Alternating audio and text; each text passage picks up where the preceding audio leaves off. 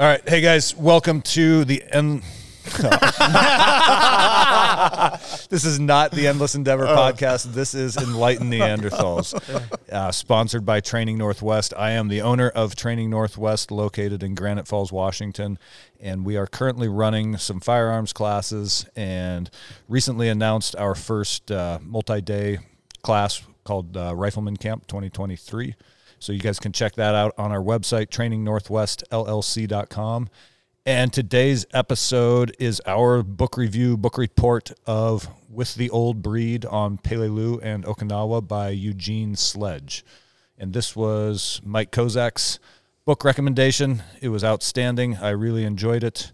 Uh, it's it's grisly and gritty, and I don't know, Mike. You have anything you want to say about it? Uh, read it and see why your grandpa is a better person than you are. Hundred percent. Yeah. All right, and I think that's all you need to know. Enjoy the episode. Before we get into the book, Mike, yes. did you say you have an owl story too? Secondhand owl story. I wanted to ask you about it, but then I thought I'd wait till we were recording. Yeah, yeah, yeah, yeah. Uh, go ahead. Let's hear your owl story. Oh, so I hit an owl going 70 miles an hour on I 5, and the guys I was carpooling with like jumped awake and were like, "What was that?" And said, "Oh man, we hit an owl." They said, "Do you want to pull over and check?" And I said, "No, he's we were going 70. He's he's done for."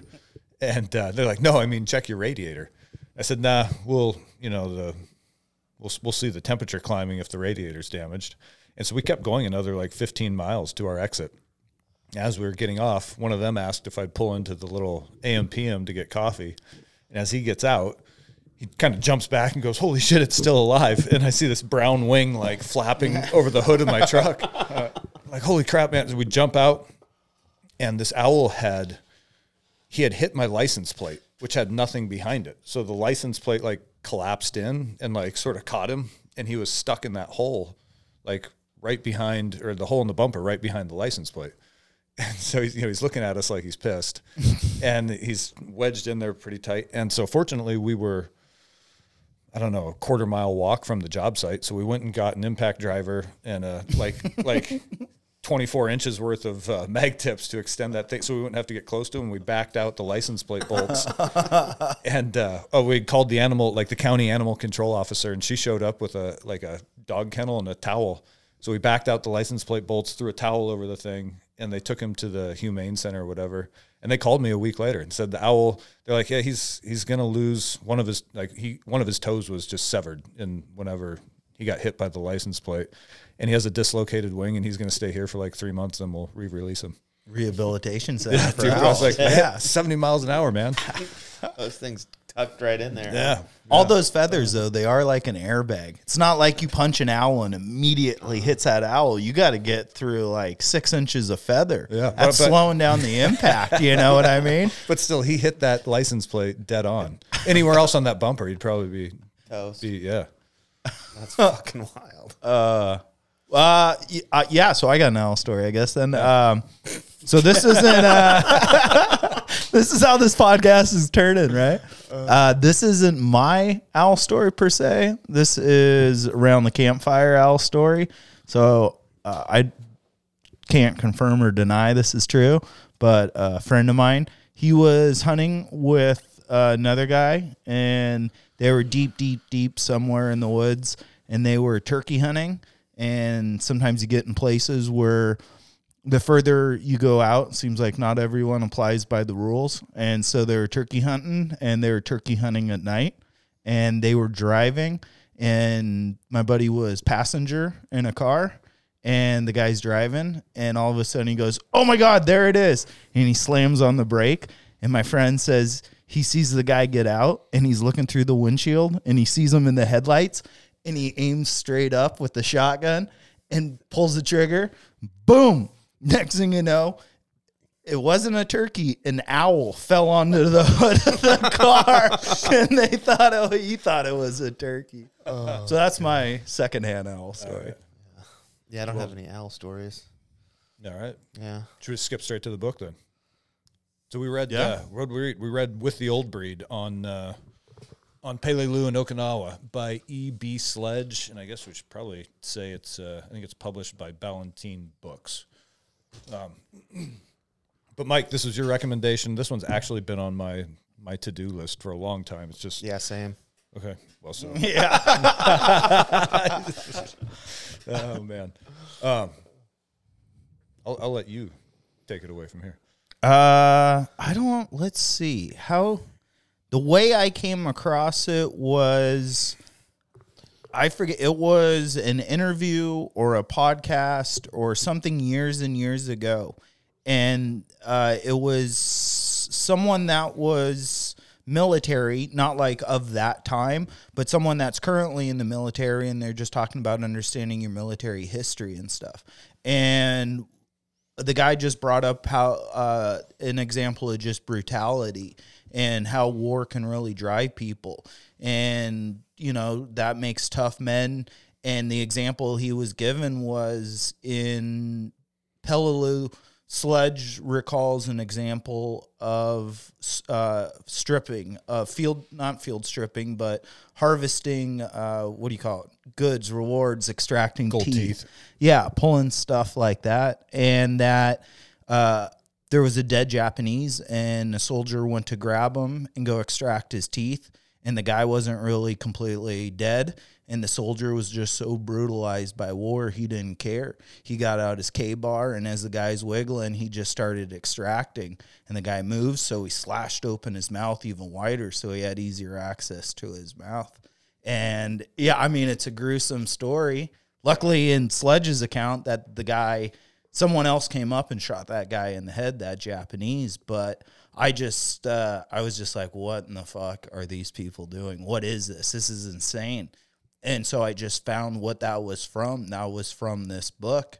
And I just wanted to read the book. And then reading this book, especially, just sent off a interest in knowing the story of more Pacific soldiers in World War II. I, I mean, we all kind of know Hitler. I mean, everyone knows Hitler, but no one knows about, you know, the imperial kings of Japan, you know, and that the military and the king were two different units and just how Japan rose and why they were so vicious as a people, who they were as a culture, how they were able to get into power. And yeah, this book to me was just a, a springboard, a launching point into getting more involved with the Pacific War. And I mean, you can read books about stats and give you information, but I think things that really hook you in are emotional stories. And this story of this soldier and in this war and what he went through and him as a character, he was a really good guy. I mean, he, by all accounts, he seems to be like a sweet, honest, nice human being. And what war can do to anyone, no matter how good you think you are or altruistic, that the most extreme s- setting circumstances, the things that you're inflicted on right now, how that can change you as a person. And I, this book to me just lit off everything in that and wanting to know more about why we were there, how we were there, what was involved with it, and what these soldiers went through. How the fuck am I supposed to follow that? yeah. Yeah. fuck. Uh, well, there was that one point in there because you know how you're saying they turned kind of brutalistic or whatever, um, if that's even a word. Uh, but he sledge goes in and ends up like going to extract a tooth from a, a dead soldier. Yeah. And there was that doctor that was like, "Hey, Doc no. Caswell. Yeah, yeah, Yeah. And he and he stops him and he tells him, "No germs. You know, you don't want to get the those Japanese germs on you or whatever." And he was like, "Oh," and in the time it, it stopped him, but the doctor was like trying to. I think he reflects on it later and Yeah, says, yes, yes, he- he in reality, he wasn't worried about the germs. You know, he realized the Saving his humanity. yeah, exactly, Yeah. exactly. Who he was. Yeah. Yeah, Yeah. Through through the whole the whole journey of like wanting to, because from the beginning of the book he goes through and he he his parents. It's it's like there was no back in the day. It seemed like it was like you're gonna join the military. Like I feel like that was kind of like a normal thing as opposed to now. Like ev all the young men, it seemed like oh we're just yeah we're joining the military. It's World War you know Oh, I thought you meant when. Okay. Yep. Absolutely. Yeah. People were committing suicide because they couldn't get in. It's sort of that, uh, just like the beginning of the movie Captain America, where he's despondent because the military wouldn't accept him. Yeah. Yeah. So so within that, like you know, as as that was happening, he was going to do the officer school, and then they, they all started flunking out. you know, they're like, "Fuck this! We gotta go. Yeah. We gotta join this war. You know, we're Yeah. not gonna. We're not here to do college." So, um, Well, in Sledge in particular, his friends and I believe it was his brother was in the military already, and they were serving. And I think, yeah, that's a great point. You want to like, it's not hot to join the military now. I mean, and I get that with what I think. But, you know, but think in 2002. it- yeah, yeah, In yeah, 2002, yeah, every- exactly. it was the same- It was same go for it. Yeah, exactly. We were just attacked. So I think yeah, that weighs heavily on. You look at this character and what people did in that time period. What they felt was morally right and they had to do Mm-hmm. was join this fight. yeah. Um, And I, it was much more. I mean, you look at World War II. I mean, look at Hitler's putting. We didn't know they were putting people in concentration camps until we liberated, for, you know, and went over there. But uh, I mean, I think we had some idea of what like taking over Poland mattered in World War II and what consequences that would have. And I, you know, and the same with the Japanese. You look at what they did through all Euro Pacific, Philippines. I mean, It- it there are kind of- reasons to fight.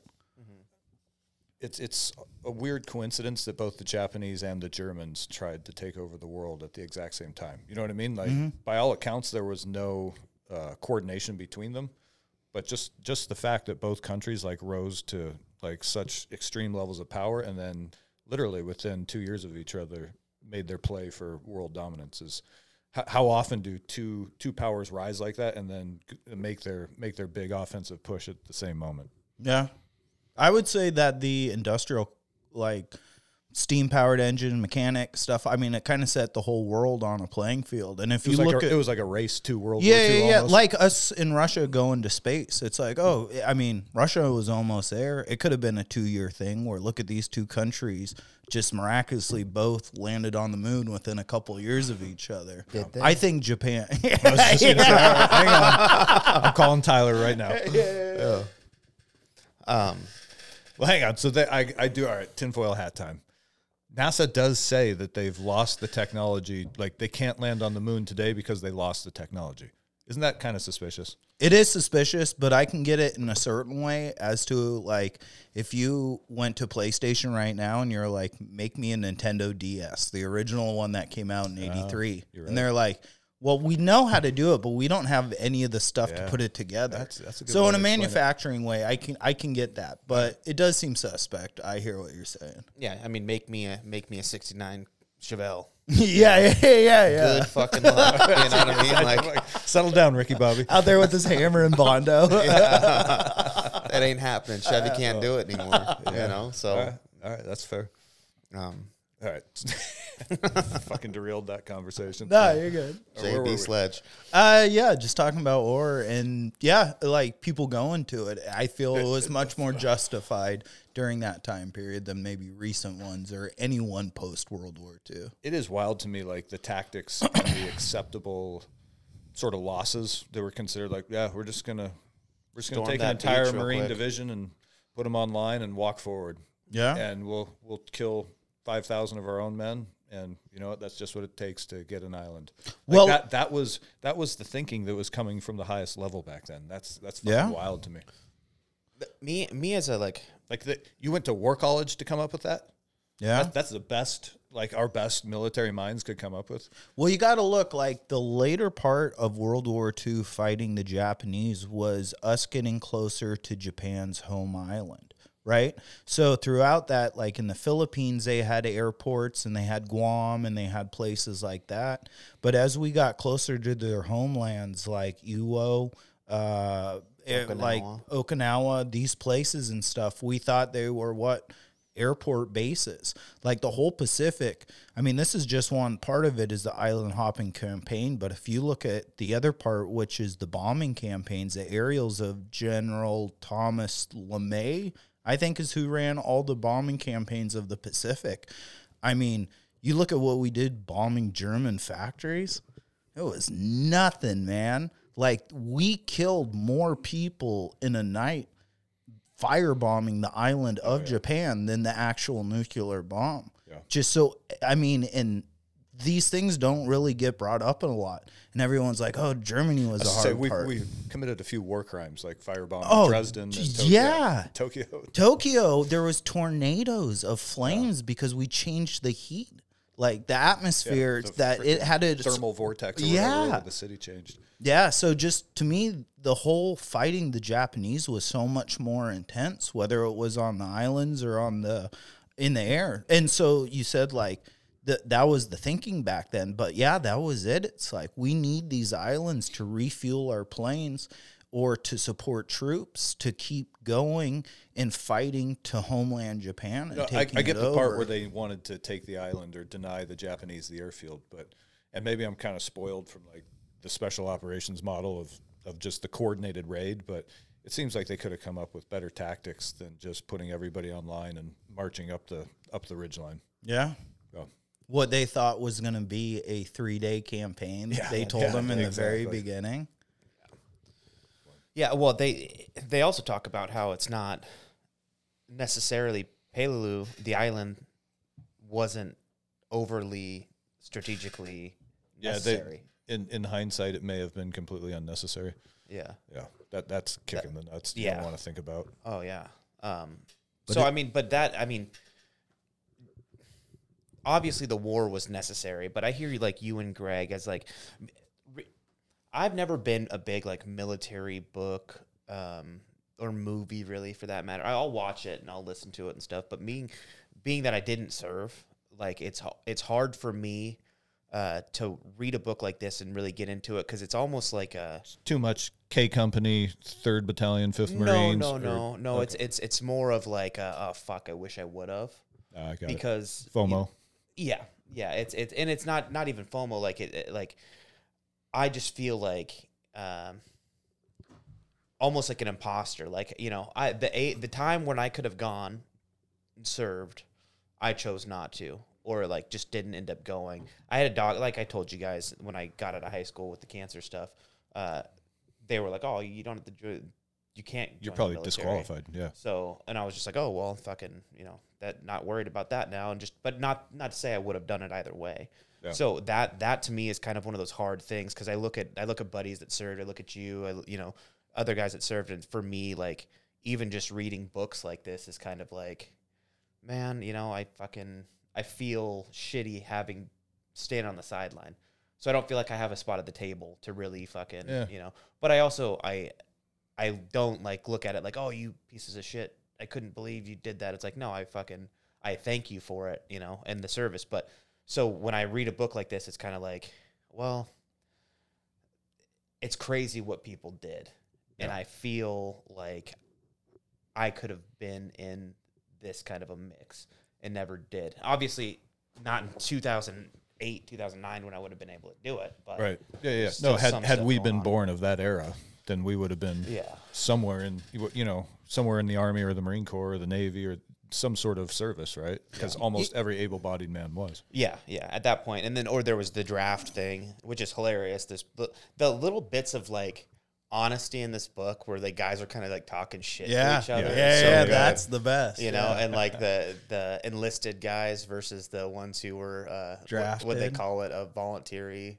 Oh, volunteers versus uh, draftees. Yeah, Yeah. But, they, but what they called the. Uh, th- there was a, there was a thing they said in there about like the guys that got drafted were basically like Oh, I can't. I, I something know exactly what you're and it was talking just about. a little fucking bullshit. Yeah. They would talk back and forth, you know, and they're like, "Oh, well, you got what you wanted. You fucking signed up. Signed for this, up for this. fuck." Yeah. yeah. you know, like I, I imagine the amount of shit talking was at an all time high on Yeah. Peleliu. Well, it's well, and I want to back up because you mentioned like that sort of FOMO of not having served in the military, and I think a lot of guys our age feel that way. Um, and so even my my oldest son, he's 11, and he's talking to me about. He's like, "Man, I just feel like I don't do enough tough." Like he's like, "I can't play football because he has a, a condition where his blood doesn't clot as easily, so impact sports are out." Um, so he's like, "I can't play football or hockey, so I can't play a tough guy sport." And so he kind of has that FOMO of not being like a tough Yeah. guy. And one of the things I've really realized the last two years here, two and a half years training at Electric North, is that there's a lot of ways to develop a warrior spirit. And think of all the warrior cultures that never served in a Western style military. So everybody who thinks that they're somehow missing out on that like warrior experience because they didn't enlist in the army for four years, I, I don't think that's that's accurate at all. There's a lot of ways to find and pursue that just just through martial arts, especially like the ones where you can go hard. Uh, I guess you can go hard in any of them, but if you're, you know, going kickboxing, you can only spar so hard so often. Where jujitsu, judo, wrestling, that that's a hundred percent effort, and so you can give you can really let it all out on the mat, and you might get beat up or you might win, but it's that struggle and loss and struggle win struggle loss that Yeah. that develops that warrior spirit. So I don't, I don't think people. I know everybody's still going to wish they had some of that experience, but it's it's not the only way to develop that that warrior spirit. Hmm. I've thought about that same thing too. Like, man, I, I, maybe I could have been more. I could have been better serve or something like that. But then, Most most people Uh, get out of the army are bitter alcoholics. yeah, so it's like it- be all you can be. yeah. So it's like I, think do know pretty good. Goes you nailed it there. Where it's like a lot of people there are like this is a joke and stuff like that. But I know a lot of people where I've seen their lives turn around, and it was a tra- tipping point where they could decide to go down one path or another. And so military's been good.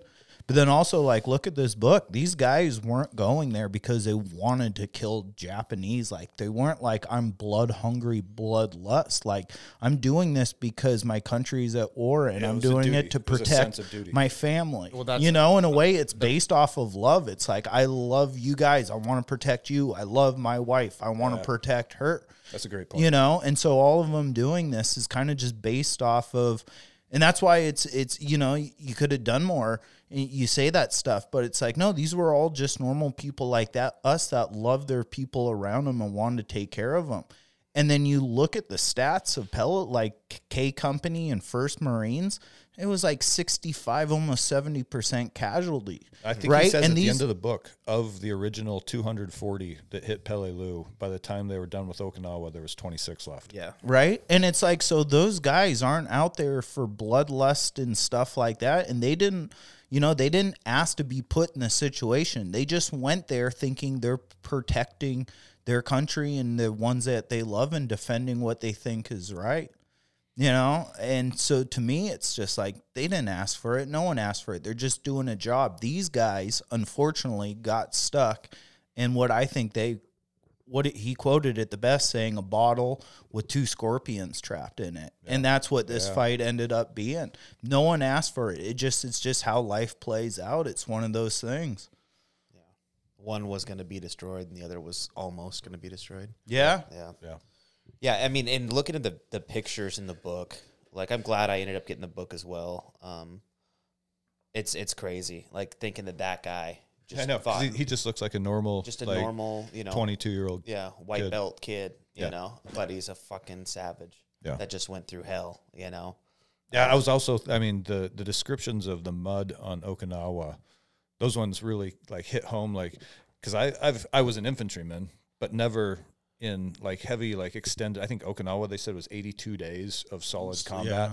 like like to fight a campaign like that would be so exhausting. And I I can remember just three day patrols in the Hindu Kush that were. yeah I, I can't ima- imagine just being in sustained contact Well, and- 80, 82 days in the mud with no no chance to take your boots off, just sort of Yeah. slowly degrading. It's, Yeah. it's like human, it's like decay while you're still alive almost. Oh yeah, well, like just what he was talking about when he's when he's walking through, um, and he can't take his boots off, and he felt like it was all squishy and slimy and all that. I was like, man, I I fucking freak out after 24 hours hunting without taking, Taking my boots off, stuff like, off. you know. And I'm like, God damn, these socks are rough. You Yeah. know, Yeah. could you imagine the fuck? What did he say? It was like like three weeks or something. He couldn't take his boots off for or something like that.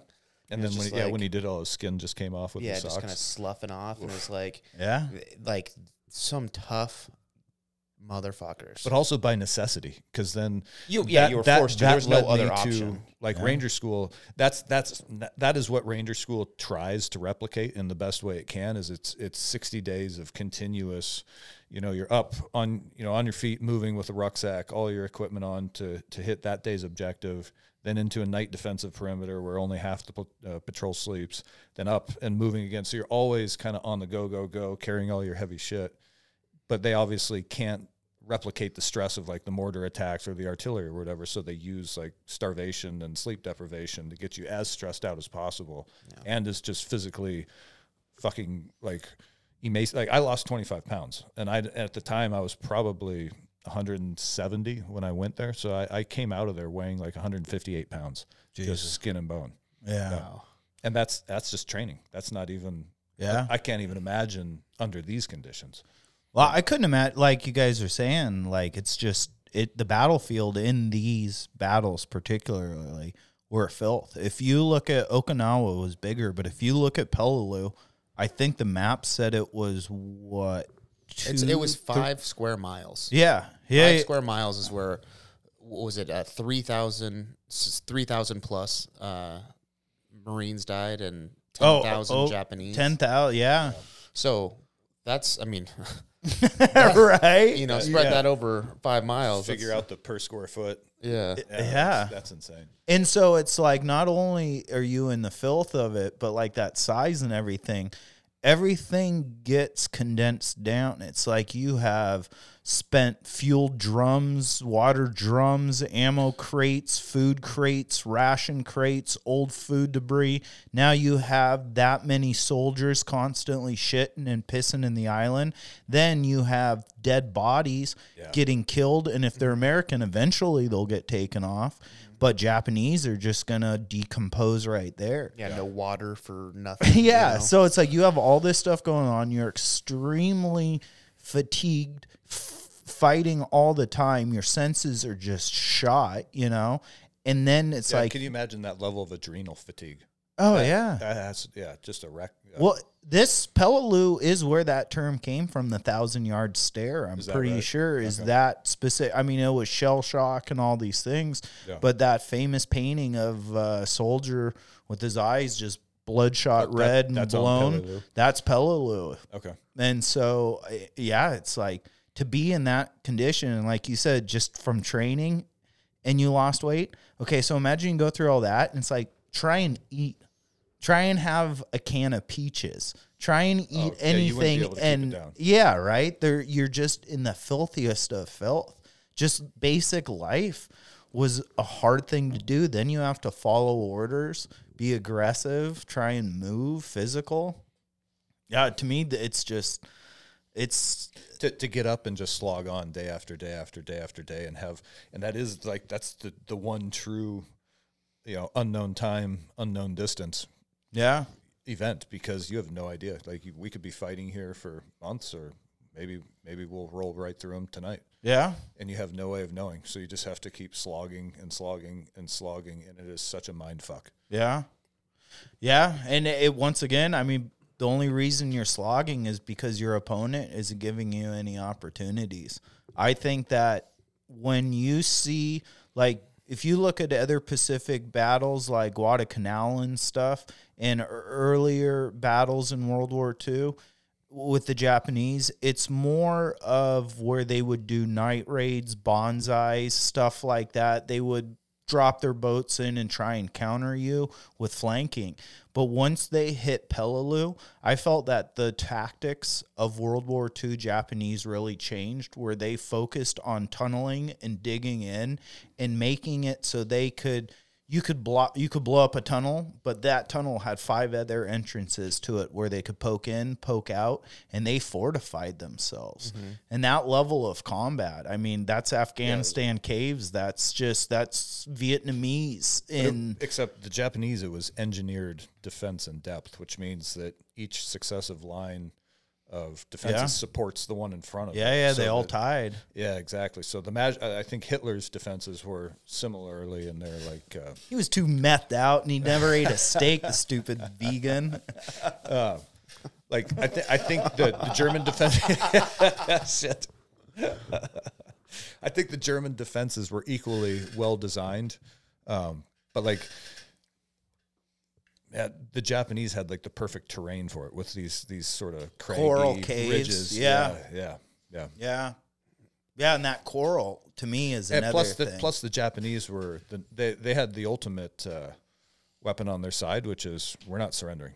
Like there is, you have to kill us to the last man. Which Yeah. the Wehrmacht would surrender when they realized they were beaten. But oh you, yeah, the Japanese were like a tiger. You've got backed into a corner, Yeah. and that's like you got you got now we're fighting. Yeah. You- to to the end. That's something I think about a lot too is like the foe you're fighting. Like the Nazis were one thing, but like you said, th- no Japanese is going to surrender. I mean, I think part of the reason we did drop the A bomb on Japan is because we thought we were going to have to invade their homeland and Oh, kill was- every man, woman, and child. It would have been a genocide Yeah. of the entire place. So we had to send a strong signal.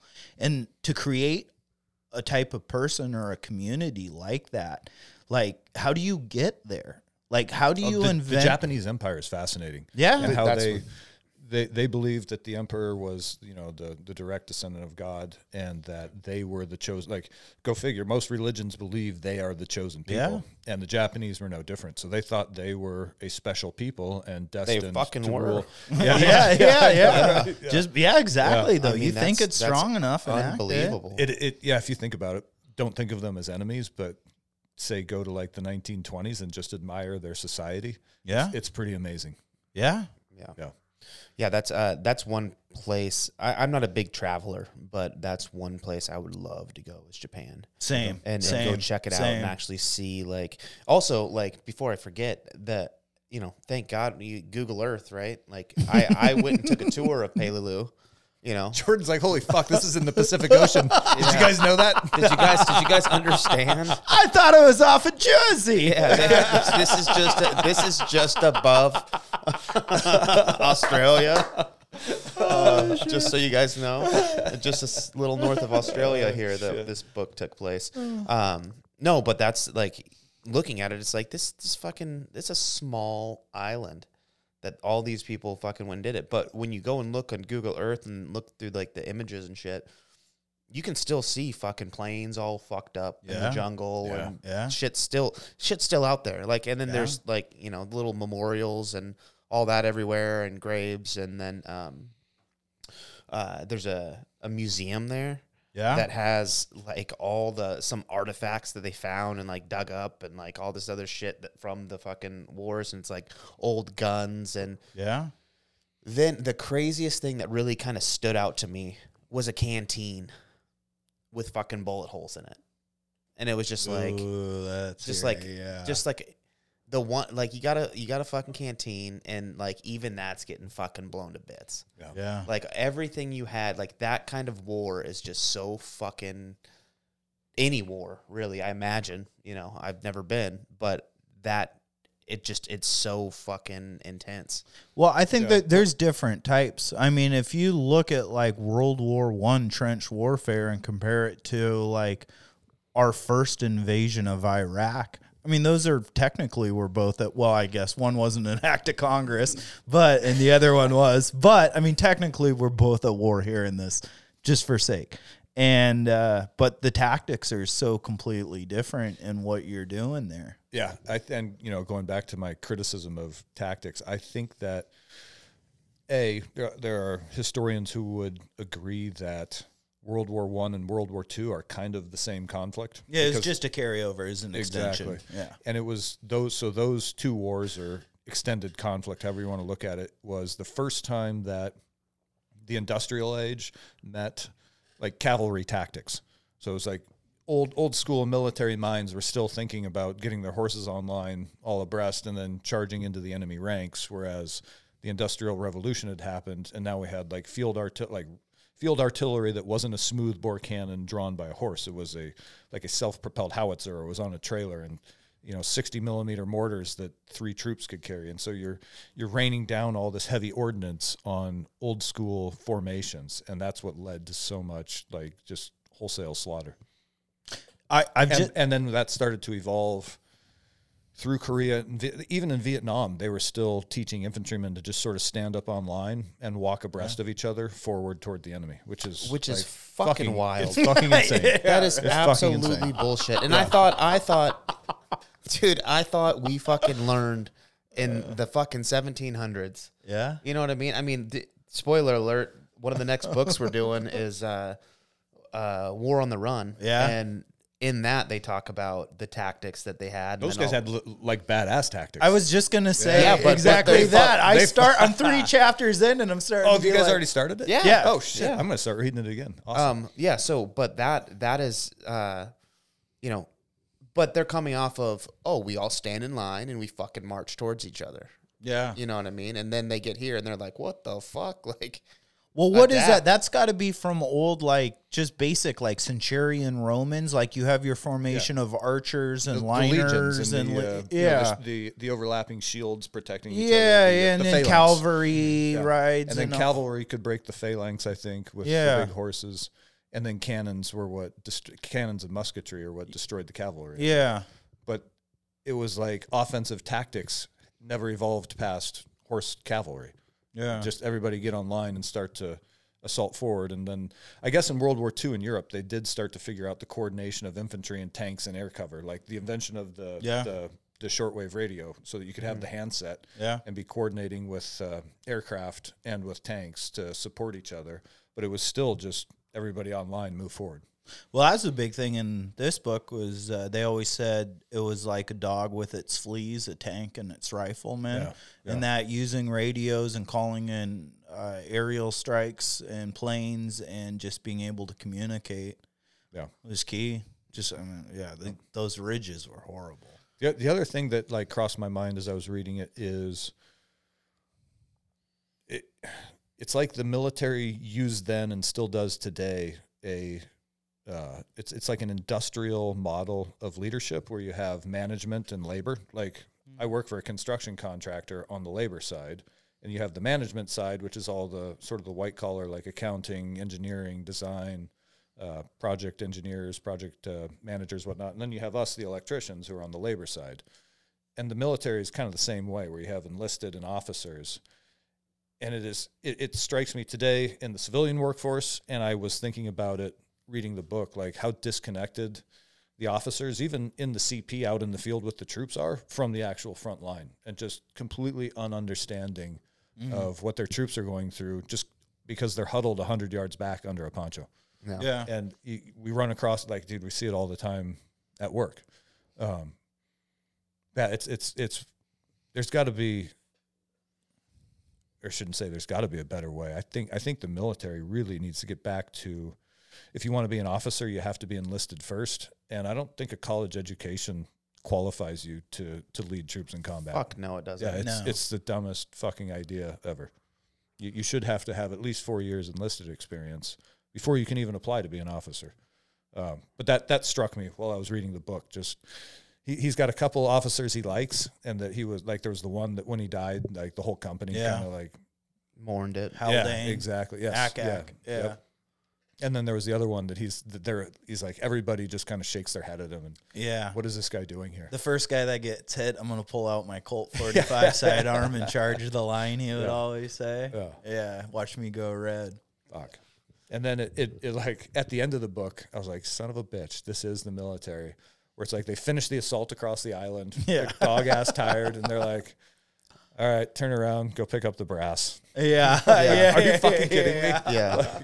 Dude, I would I would have revolted. Yeah. Well, that's that's like the the whole point of of I I was gonna bring that up too because that's that's so fucked. You know, you just get done fighting one of the worst battles, you know, the U.S. has ever seen, and yeah, go go Well- pick that up, or the or or the port where they're they're talking about, okay, we got done, we're kind of chilling. We're gonna go take our lunch and we're gonna go walk over and we found this cool, nice, mellow Yeah. ravine. Yeah. And then they were like, some officer walks up to him and it's like, you know, all right, boys, move out. And they were like, oh shit, are we marching again? And like, they were like, no, you just can't be back here.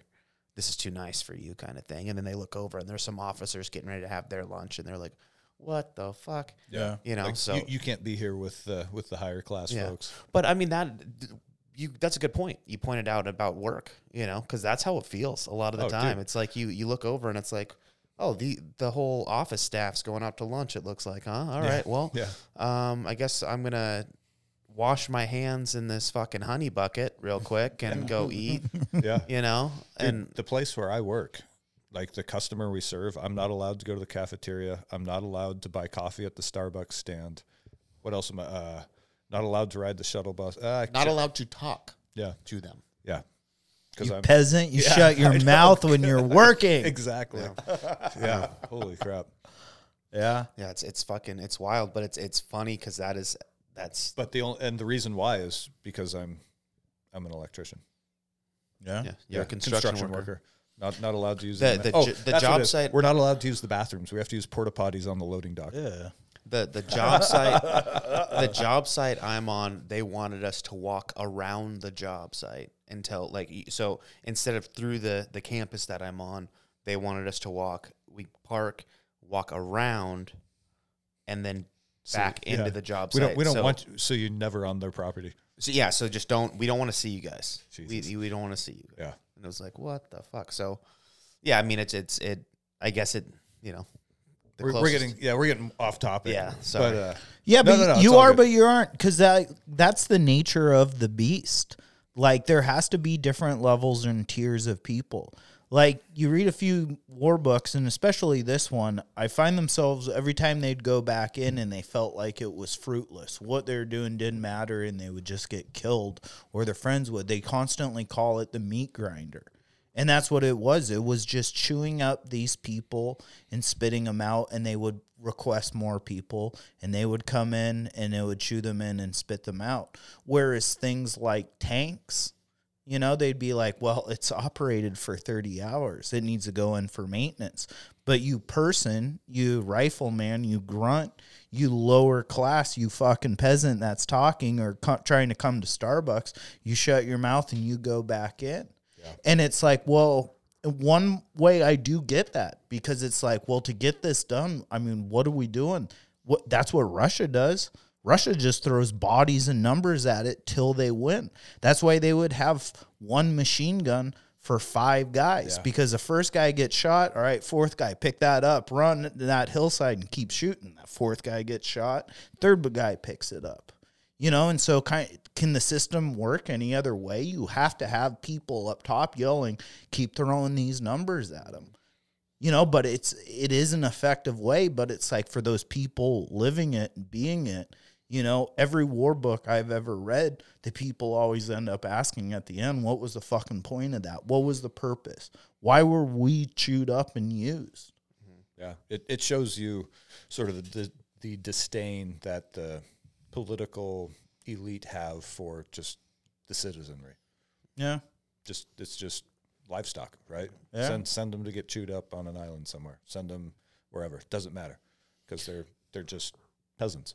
there there is a, a point in the book where that officer uh I can't remember his name, but actually like shows them, hey, this is what the plan is. That that was that was another one that really struck me because the idea of being a private and fighting through these campaigns but never understanding the plan, never really knowing where you are on a map, never knowing which way you're going next and just sort of like existing day in day out would be fucking miserable. Mm-hmm. And that that was another thing about you know being in the ranger battalion is that your leaders are top notch. That's what that's that's what the whole system is built on is is fostering good leadership. And so as a private there, in, anytime you're in some sort of security halt or paused on an operation, your your team leader is right there, sort of explaining everything that's going on to you because they they take you know the idea is you're training your replacement, next man up. If I get hit, he's in charge, so I've got to make sure that he knows my job as well. And so the idea of all these infantrymen just being out on the line with no clue, Yeah. just hoping that an officer or a NCO will tell them what to do. Well, and you got to think too, as you get later on into these campaigns like Peleliu and so on, like fighting the Japanese was always tough, but it got more ferocious and ferocious. I think in Eugene's company, out of seven officers, three made it back. Mm-hmm. So it's like if you're like with the Rangers, you want the best of the best. Well, that takes time. That takes vetting. That takes all kinds of things. But if your officers are constantly getting killed and you're trying to fill them in all the time, your leadership is going to be for shit. You're going to start to have holes in your in your warriors, into your group, into your battalion, into everything because those strong leaders start getting taken out.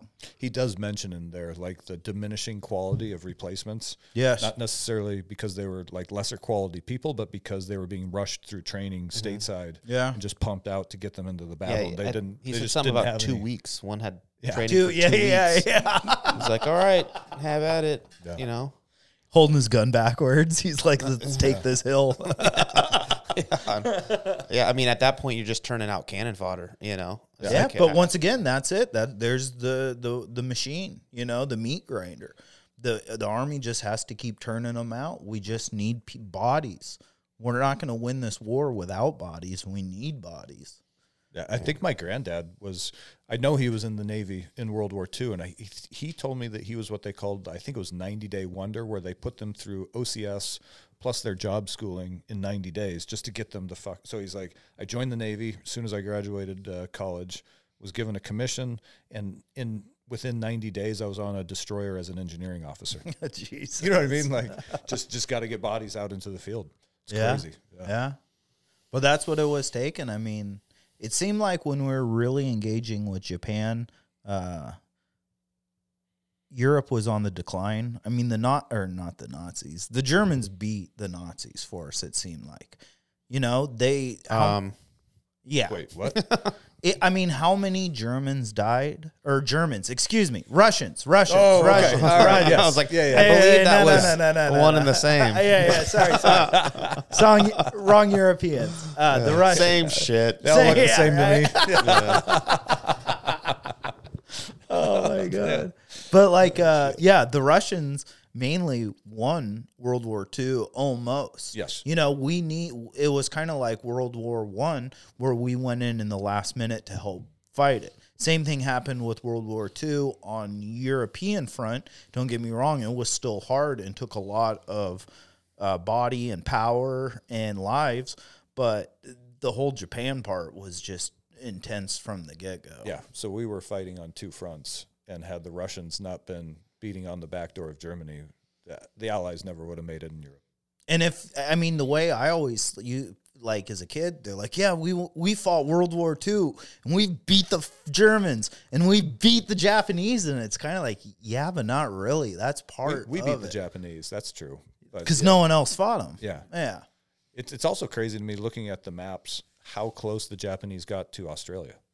They were, Oh, they, there were subs there. yeah. Yeah, yeah. Well, I mean, just with quick like like Google uh, Earth. infantry. troops.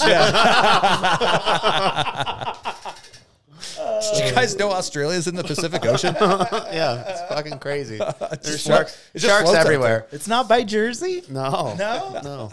dude. Oh, oh goddamn! All right, I'm calling a pee break. all right. Pee break. And we are not firing on all cylinders here. What? Uh, Ah, we were just talking about an aspect of the book.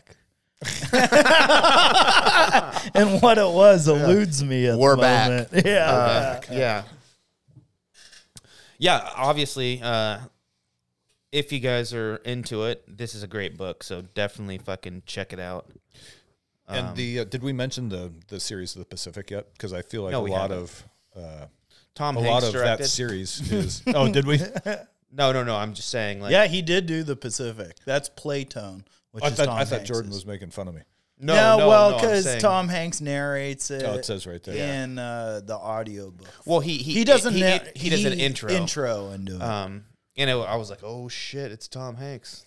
It's about to be awesome. it's big. So they're, they're, yeah, they're, I think they're working on the third installment of that series. It's going to be about the uh, U.S. Army Air Force in over Europe, and those those bomber crews. Like that Yeah. was another gnarly mission. That yeah. so like Band of Brothers, the Pacific, and now they're gonna do yeah, yeah. It'll be the Fly uh, Boys or Fly something. boys. yeah,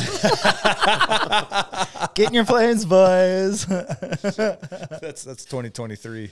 You know, I wish, I really wish Quentin Tarantino would make a movie about Pacific World War II soldiers. Who made Thin Red Line? Was that not him? No, he did Inglourious Basterds. Right. uh, which was good about the Nazi killing. And I even like his artistic take where Hitler dies in that French film house in the fire in the end. I thought that was cool.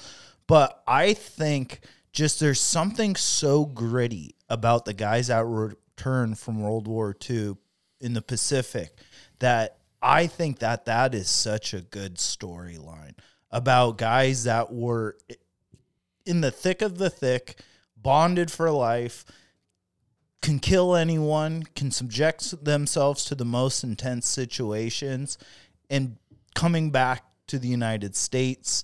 You know, because it's like you look at most of these World War II soldiers that really went through the shit.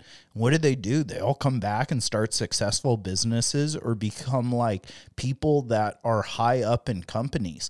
They've been through the worst of the worst. And that's, I mean, that's where that quote, like, fucking But they but they came back and that was like these the motherfuckers stoicism- are heroes. Yeah, the Yeah, yeah, stoicism yeah, of that generation was impressive. Yeah. To come home from that and to just sort of Pick e- up. e- even the ones who did have PTS, like they just sort of were like, "Fuck it, I got to get." I'll suck it up. Yeah. I'll beat my wife once a week after I drink a bottle of Jack Daniels. But I mean, that's what was the baby boomers. Hang on a minute. But that's what happened. I mean, Did but that's what, beat or bang? Yeah, probably both. Depends what you're into, how you do it. But that was the baby boomers. Was all these guys that came back from World War II that were like, "That fucking sucked. I want to be happy. I want a wife. Have a yeah. Let's have a family. I want it to be easier. Hard men make good times, right? And I think that's very apparent from these people. And like I said, I want Quentin Tarantino or someone to do a movie about a bunch of badasses that come back from Japan and I don't know, mercenaries in the US or fuck it, you know. Vigilantes. Yeah, same Vigilantes for justice. because that's Hang what on, I feel like there were a bunch of '80s movies about that. But yes, because what were Hell's Angels? They were guys that Yeah. came back from Vietnam that were extremely efficient, that had close ties and could do anything.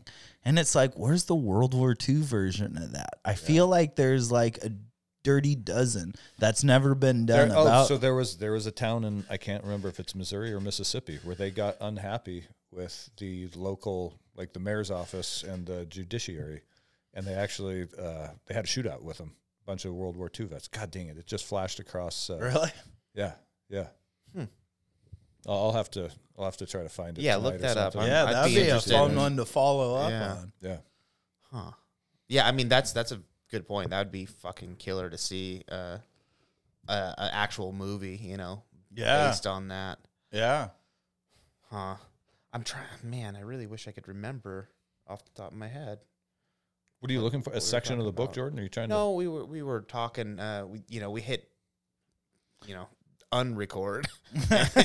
And we keep recording. And we kept talking. and and kept talking a little bit, and then I we brought something. What were we up that talking about before? Like the officers, the structure, what it's like to fight for them, the meat grinder getting used up. Oh, replacements coming in with less training. Yeah, that less training. I feel like we're nipping at the heels. Yeah, we are pretty fucking close to that. Something like that. So, the, all right. Well, then the other thing that struck me about this book is the way they all just sort of. It's like the battle was over. You he'd gone through these two just gnarly campaigns, and then it's like his unit went to China for a few weeks, and then just home and out of the army or out of the Marine Corps. Yeah. And that I think it sounds like all happened within the space of like three four months from the end of Okinawa to Yeah. he's he's standing back home and uh, is it Missouri is from or Uh, Mobile, Alabama. Alabama? Oh, believe. that's right. Mobile, Yeah, yeah, yeah. Mobile. Alabama, Alabama. Uh, no, that, I that's think got to be another just mind fuck to go from that intense of an experience to pretty quickly just back home to like everything you know. hanging out with your buddies. Yeah. Just like, oh, yeah. How, I mean, how was that's- how was your time in the service? yeah, no shit. Like, I, I, was, thi- I, was think that's flipping it. pancakes. So there's another. He wrote a second book called The China Marine, which isn't anything like this. It's it's pretty mellow, but I, he starts to really get into being out of conflict and starting to deal with emotions. Oh, really? And uh, his dad was a internal medicine doctor, and he actually specialized in treating World War One patients for PTSD. And it kind of starts to get into that and what he went through, and just, but yeah, that I mean, that why, was his why job. Do you think was they changed the name of it? Because it was like battle fatigue, then it was shell, shock, shock, battle and- fatigue. Or yeah, it was, it was shell shock, Yeah, yeah, battle yeah. fatigue, and now it's like it's gone all the way down to like let's just put letters on it and like walk away. Well, just like anything, I think there's cl- classifications or like everything. Things can be more dramatic than other things. Like it's a scalable event, you know. And I think he even talked about it. You know, he's like Eugene said for him it wasn't what you witnessed, it's the duration that you had to constantly witness that stuff. Mm-hmm. You know, so if you get shelled for an hour, you're probably like that was fucking horrible. But if you get shelled for 4 days in one spot, the days. the psychological damage that happens. So I think, you know, shell shock was from the shelling in World War One uh, in the trenches and people having to stand there for days and deal with it. Yeah, I, I think the it. living conditions, honestly, are as much a part of it. I think that if you took the same artillery shelling in 75 degree weather in a dry, like you would still have a little like the shell shock, but I think the the trauma also comes from just the miserable living conditions in the mud with dead enemy soldiers, dead Marines all around. They said like if you fell down in the mud when you stood back up, your jacket would be crawling with maggots because there were so many dead and decaying bodies everywhere. And you know, just that always cold, always wet, always stuck in the mud, never able to stick your head over the top of your foxhole for fear of having it, you know, taken off by shrapnel, and just that sort of continuing just it's just a beat down on every level from from physical to to psychological and I, I think it's that combined it's it's such a just a it's like a double whammy of woe Yeah. and i think that's really what what and world war one was the same thing right because the trenches Yeah. were just a slog where like dead bodies were sort of buried in the muck at the bottom of the trench and there was no chance to bail it out and so just the like the grisliness is is it's kind of it's mind blowing yeah. I've gone to like national training camps, and I've done, you know, okay, we're gonna we're gonna work this move, and we do it for four fucking hours straight, and it's just like, okay, this blast double, we're doing this this certain technique, and we just do it and do it and do it for fucking no joke, four hours that day, the next day, four hours the next day, on top of all the other bull different shit we're doing throughout our twelve hour fucking um, practice. And I'd wake up in the middle of the night shooting doubles.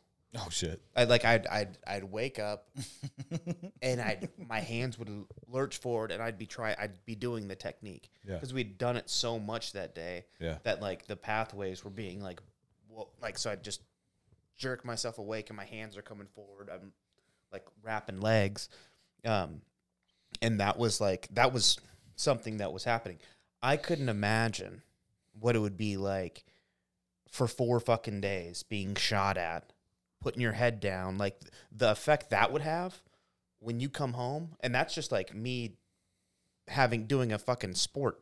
Yeah. You know what I mean? Like that would be significant.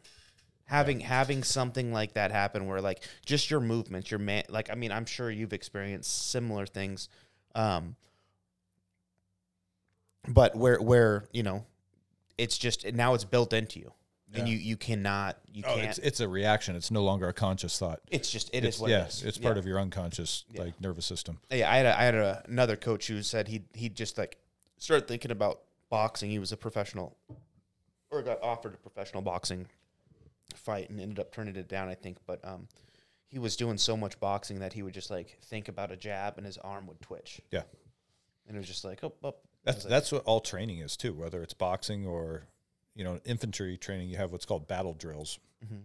where it's specific common situations like react to ambush or squad attack, and you just drill them over and over and over again until the idea is that nobody has to talk or think. You just do, so that Yeah. you you make contact. Everybody hits the dirt, and just immediately everybody's swinging into action, so that there's no pause. And that's that's any kind of you know what I mean, like that that's sports training, that's military training. It's it's you're trying to build neural pathways so that it's like a if then situation. If condition A, reaction B, Yeah. and yeah, I think Jordan had an interesting thing too, of saying like he trained really hard and he'd wake up and his body was doing that thing at night. I mean, like, so take that into this book. You're doing, you're fighting all day, and then say you get to go to sleep at night, and it's like, well, I get to shut off my mind and be quiet and try and let things calm and settle. And a big thing for the Japanese were night rates And so that time that you're trying to decompress from the day and get your head right and More get, terrifying than the artillery, probably. right? And so now you have people coming in the middle of the night and doing raids, jumping into foxholes, killing people with the banzai swords. With fucking swords and knives, Yeah, yeah. the famous banzai charge. And I think you have to really put a lot into what the psychological effect of the Japanese fighting this war was, because we say, or you look at how long Sledge was on that, and he says it was 30 days. It's like, well, okay, well, most of us think I'm going to go work for 30 days. Well, that's, you know, That's eight hour shifts. Yeah. This is 24 hours for 30 days. Yeah. What that has to do to you psychologically, physically, and emotionally is just, I mean, once again, hard men create good times. Yeah. And so you have to look at what these people went through, how they were able to do it, you know? Mm-hmm. And I think they barely kept it together. They'll all admit it. Well, 720 hours would be 30 days of a eight. You know, that's how many hours that is, Oh, that, right? that was, yeah. so if you turn that into eight hour work shift, Yeah. that's fucking that's a half year. Yeah. yeah, right. You know what I mean? Like that's that's Yeah, that's incredible. and those guys are fucking doing it in 30 days, getting after it. And like, yeah, to what you said, like the Japanese doing their night raids, and like there's there's multiple accounts in the book where they talk about all of a sudden they hear the skirmishes and all this other shit, and like you know, I mean, there's kind of funny, small, funny, somewhat Yeah. accounts of things that happen. I don't want to wreck it for any of you guys that are gonna read it. Hopefully, you guys do. Um, but yeah, there's there's there's just that and being on edge, ready to kill. Yeah. And but you have to also technology. You didn't have flashlights that we have today, where you could fucking pop on a flashlight. Nor did you want to, because you're going to give away position. Hit with a all this other sniper. stuff. But yeah. but you're you're able to you know you hear some crazy shit going on, going, oh my buddies are getting killed right now by a Japanese soldier Yeah. with a fucking Yeah, that's right. They would hear like wrestling in the next foxhole over and be like, "Oh shit, they're tussling with a Japanese infiltrator." Yeah. they don't want to shoot because No. they can't. They don't know who they're shooting. Yeah. And But at the same six time, feet you're away. yeah, you're listening to your buddy like fucking Fight gra- for his grapple life. for Yeah, his life with a fucking bayonet yeah. or a, a Ka-Bar. Yeah. Well, and that's what they were also talking about how much like in there's a part in the book where the the guy uh, at their basic training in the beginning of the book says you or your buddy will have killed somebody with this Ka-Bar Yeah. By the end of this war. And they're like, yeah, he was right. yeah. I think Yeah. everyone did. You know, so it's like that. That was like the the what they say the Marines companion or That Ka-Bar was everything. Yeah. Yeah. Those are good. That's actually the survival knife I keep Yeah. in my like frame backpack. Is a is a good old standard issue Ka-Bar. Also get some uh, gold. Some Yeah, what? some Get gold, some gold. do some dentistry. Oh yeah, yeah, yeah, yeah. Field Fitting, yeah. harvesting. yeah. Fuck yeah. that that's the the brutality that you know and and they it's kind of funny because there's a there's a my chemical romance song that teenagers scare the living shit out of me or whatever like no shit these were 19 year old kids going in and fucking Yeah. just let loose Yeah, some of on these, some of these kids were 17 and or actually yeah. there there were like 15, 16 year olds lying about their age, to join the army and the Marine Corps. Here's something I think about, uh, especially about that age thing, because it's like, okay, so you saw you Jordan. Jordan and Tobin both have copies of the book, and with the book in him, it has a picture of Eugene Sledge. And Eugene Sledge looks like he's been eating nothing but Nutri-Grain bars his whole life. That's about it. He Yeah. looks very gangly and small and tiny. He, he looks like any 20 year old college sophomore. he yeah he Yes. looks like a bunch of my buddies Yeah. yeah Yeah. And so it's like, okay, so you think, like I was saying, like not only is it the days of fighting, it's the nights of fighting. Uh, it's a psychological war.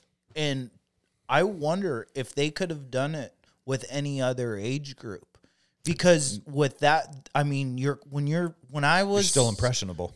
You're so impressionable, but you have so much energy. If you oh, had Oh, a bunch yeah. of 42 year olds and you're like, stay up for six days and nights, you know, like good we're luck, all son. getting ambushed on the third night. We're all asleep. Third night, fuck, we're all asleep at 7 Yeah. p.m. yeah You know, so it makes me think like that to do those types of wars unfortunately, it has to be the youngest of our generation that it should all be 40 or plus year olds, and we could all agree that sleep hours are from like 8 Yeah. to 8. No shooting night. between. Yeah, yeah, no shooting between Yeah. 8 p.m. we Listen, got to get some well needed shut eye, boys. Like a gentleman's agreement. yeah.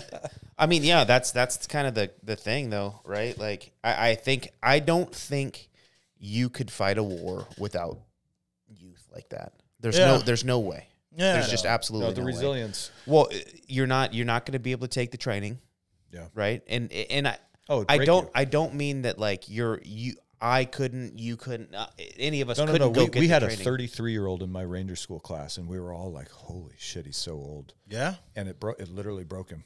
Yeah. Like he, yeah. he made it all the way. To, I felt bad because he literally like broke his leg walking. yeah.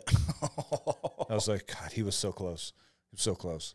But see, that's why I like this. Like reading these stories makes me think of war more. Like the not I- like the whole scope of war. Why is it that an 18 year old can go fight, but he can't drink? Is that part of it? We need those young, hard bodies to be able to. It's so Yes, gay. you do. Dude, as soon as uh. I said that and I looked at you guys, that was my own fault. I'm sorry, Podcast oh. America. Oh.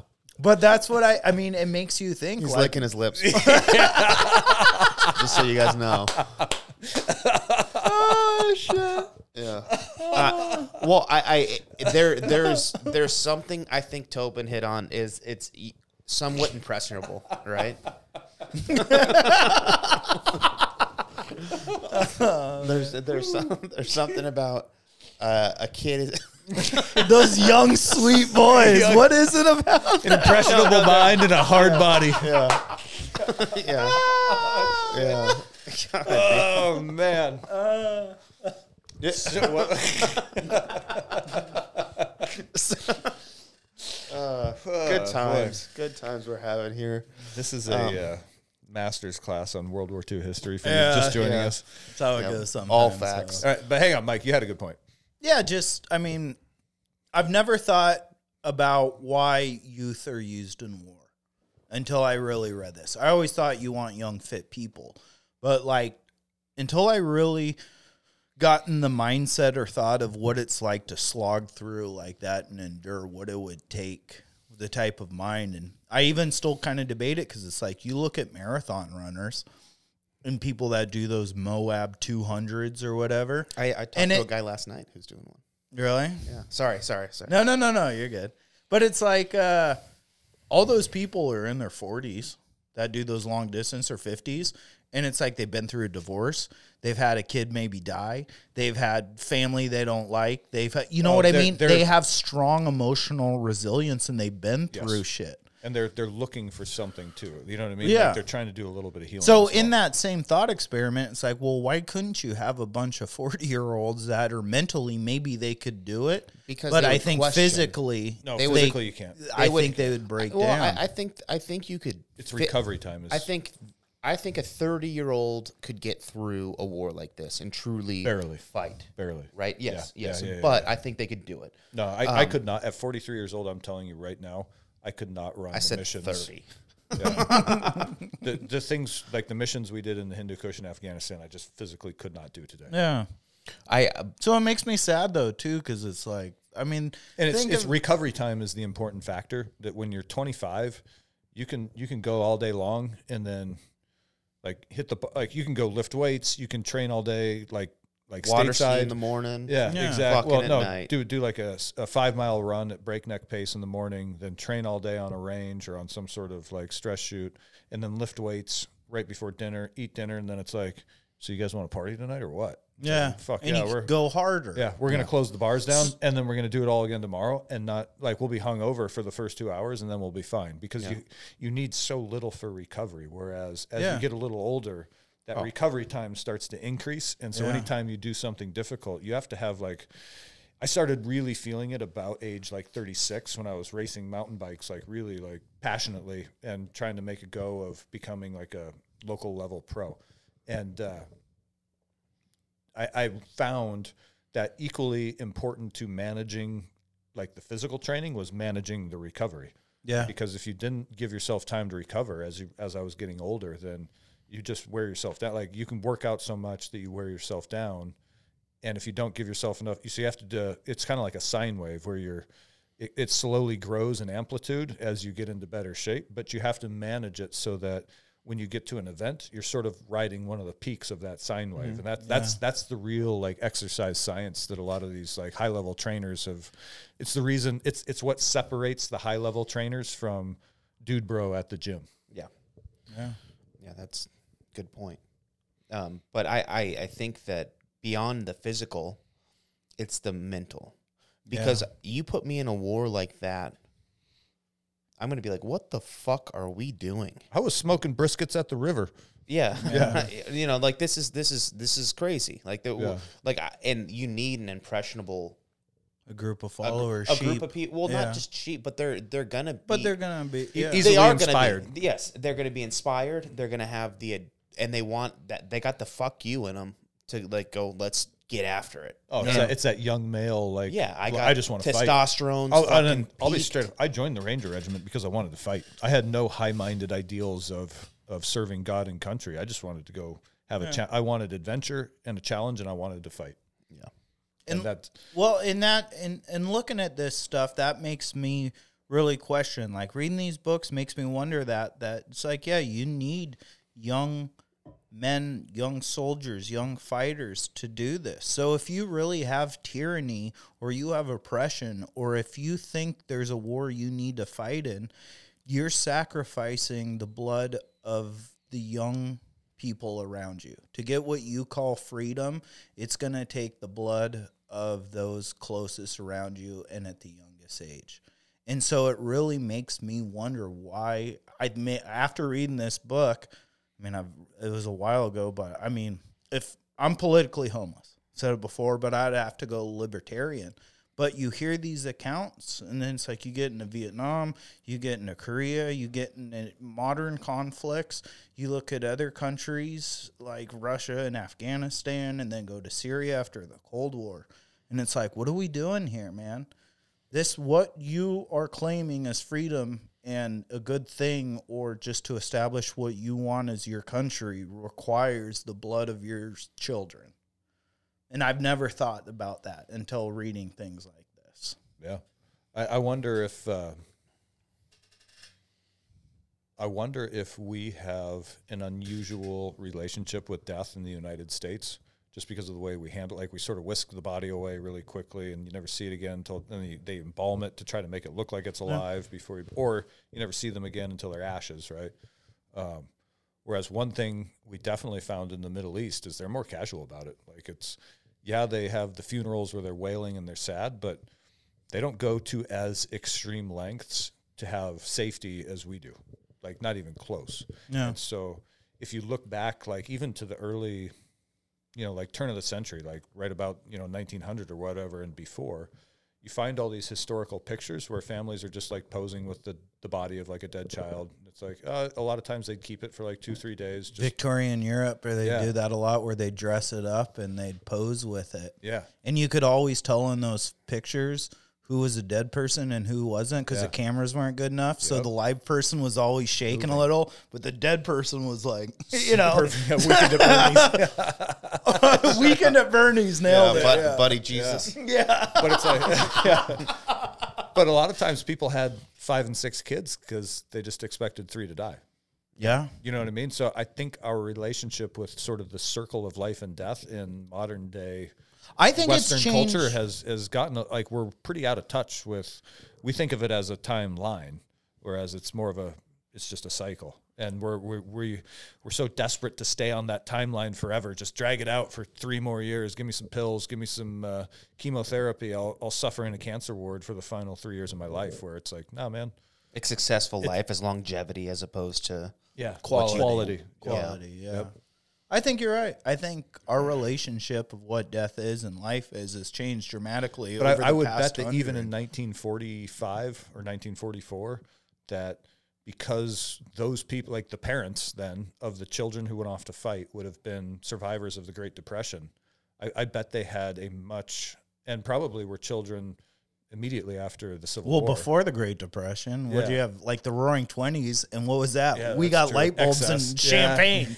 You know, that was the twenties. Not everybody. Like not a that was yeah, yeah, that but that was the elite. there was a wide discrepancy of you know blue collar versus white collar then. But yeah, I mean, I mean, it wasn't uncommon for homes not to have regular plumbing, to have a well, Yeah, to have have, an bucket. outhouse. Yep. I mean, that's just the fifties into the sixties. So I, I would bet that in 1944 the average parent had a much more cyclical relationship with life and death than what we do today in 2000. Without question. Without question. I uh, yeah, you'd have to, because I feel also people were more involved. I mean, you look at like just to have a state like Washington or the area we live in, it's like so many people go to the grocery store to get their meat, get their cheese, get all this. But it's like we're kind of old enough where we're like, oh, we have stories of our grandparents that were like, oh no, we had a butcher here and we'd go there for the meat and we'd go there and you have a little bit more connection to everything. We'll remove that one generation. Don't go to your grandparents' grandparents. Go to their parents. Well, no, we had chickens. We had a farm. We shat in an outhouse. You know, I mean, everything. I think last time I said the word technology way too much, but everything builds off of technologies of the past, and it's like we've just hit this mega point where it's like everything's exploding. You know, and so you get into this super complex area that's happening so fast. Complex complex for life, for understanding the life, for fighting wars and the tools you can use in these wars. I think World War II honestly honestly changed the entire world. Oh, of course. Uh, Not just because of the wars fought, but because of what was formed after them with CIA, with alliances, It was, with it was the all beginning these. of the military industrial complex. but, uh, well, and, and Nailed it. also that's Nailed it. also that's also interesting because there, uh, when I look at wars, I look at World War II being the last one where like I feel like the U.S. got behind. Everybody, Oh, where- everybody, where, we didn't know, but we haven't really picked on someone our own size since then. Well, but but still, it's it's one of those things where the U.S. was like all on board. Fuck yeah, America, fly your the flag. Like we we love you, boys. I mean, in in the book they talk about how a, a gal sent a. Uh, uh, she kissed one of the Oh, yeah. the envelopes and sent it Oh. in. You know What's- what's with his the- name in that? The, Lindsay? the range card. The right? range card, yeah. Yeah, she yeah, she yeah, put yeah, lipstick yeah. marks She on the range Yeah, card. so it's but it was like that's the kind of shit that they were doing. I'm doing my job. It was it was Rosie the Riveter. Yeah. it was Yeah. it was Yeah, those, yeah. and everybody was getting behind it. It was a national effort. Yes, it was, a, and everybody was involved, right? I feel like the last time we did that as a country, 9-11, right? Everybody had the fucking support your- the troops, fucking flag, and all Right, that. Right, but it didn't Remember that? really change anybody's life. But it didn't change anybody's life. Nobody really did anything out beyond that. It was like hug a firefighter, you know. Yeah. Um, but you guys are so gay.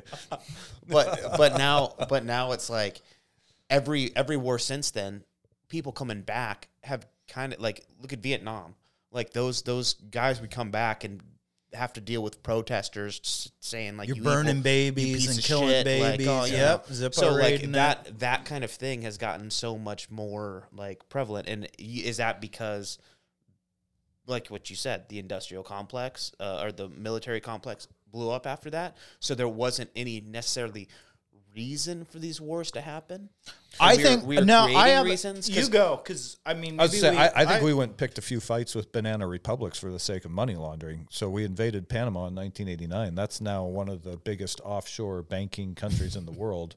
And uh, there was, uh, God, it must have been like, uh, it was probably like around 2010 or 12, somewhere in there. They released the Panama Papers, which was one of the first big like journalism, like computer hacks or whatever, where they got all these documents from the banks in Panama that showed how all the like the high level politicians of the world, uh, the UN countries like the United States, Great Britain, blah blah blah, were laundering all their money through Panama, through or through banks in Panama. And then the investigator uh, who was helping, like he died mysteriously at like age fifty two, suddenly contracted like stage four cancer and was gone in two weeks or something. Yeah. And it's like everybody who I think all the high level people who had released that paper kind of slowly or not slowly, kind of quickly disappeared.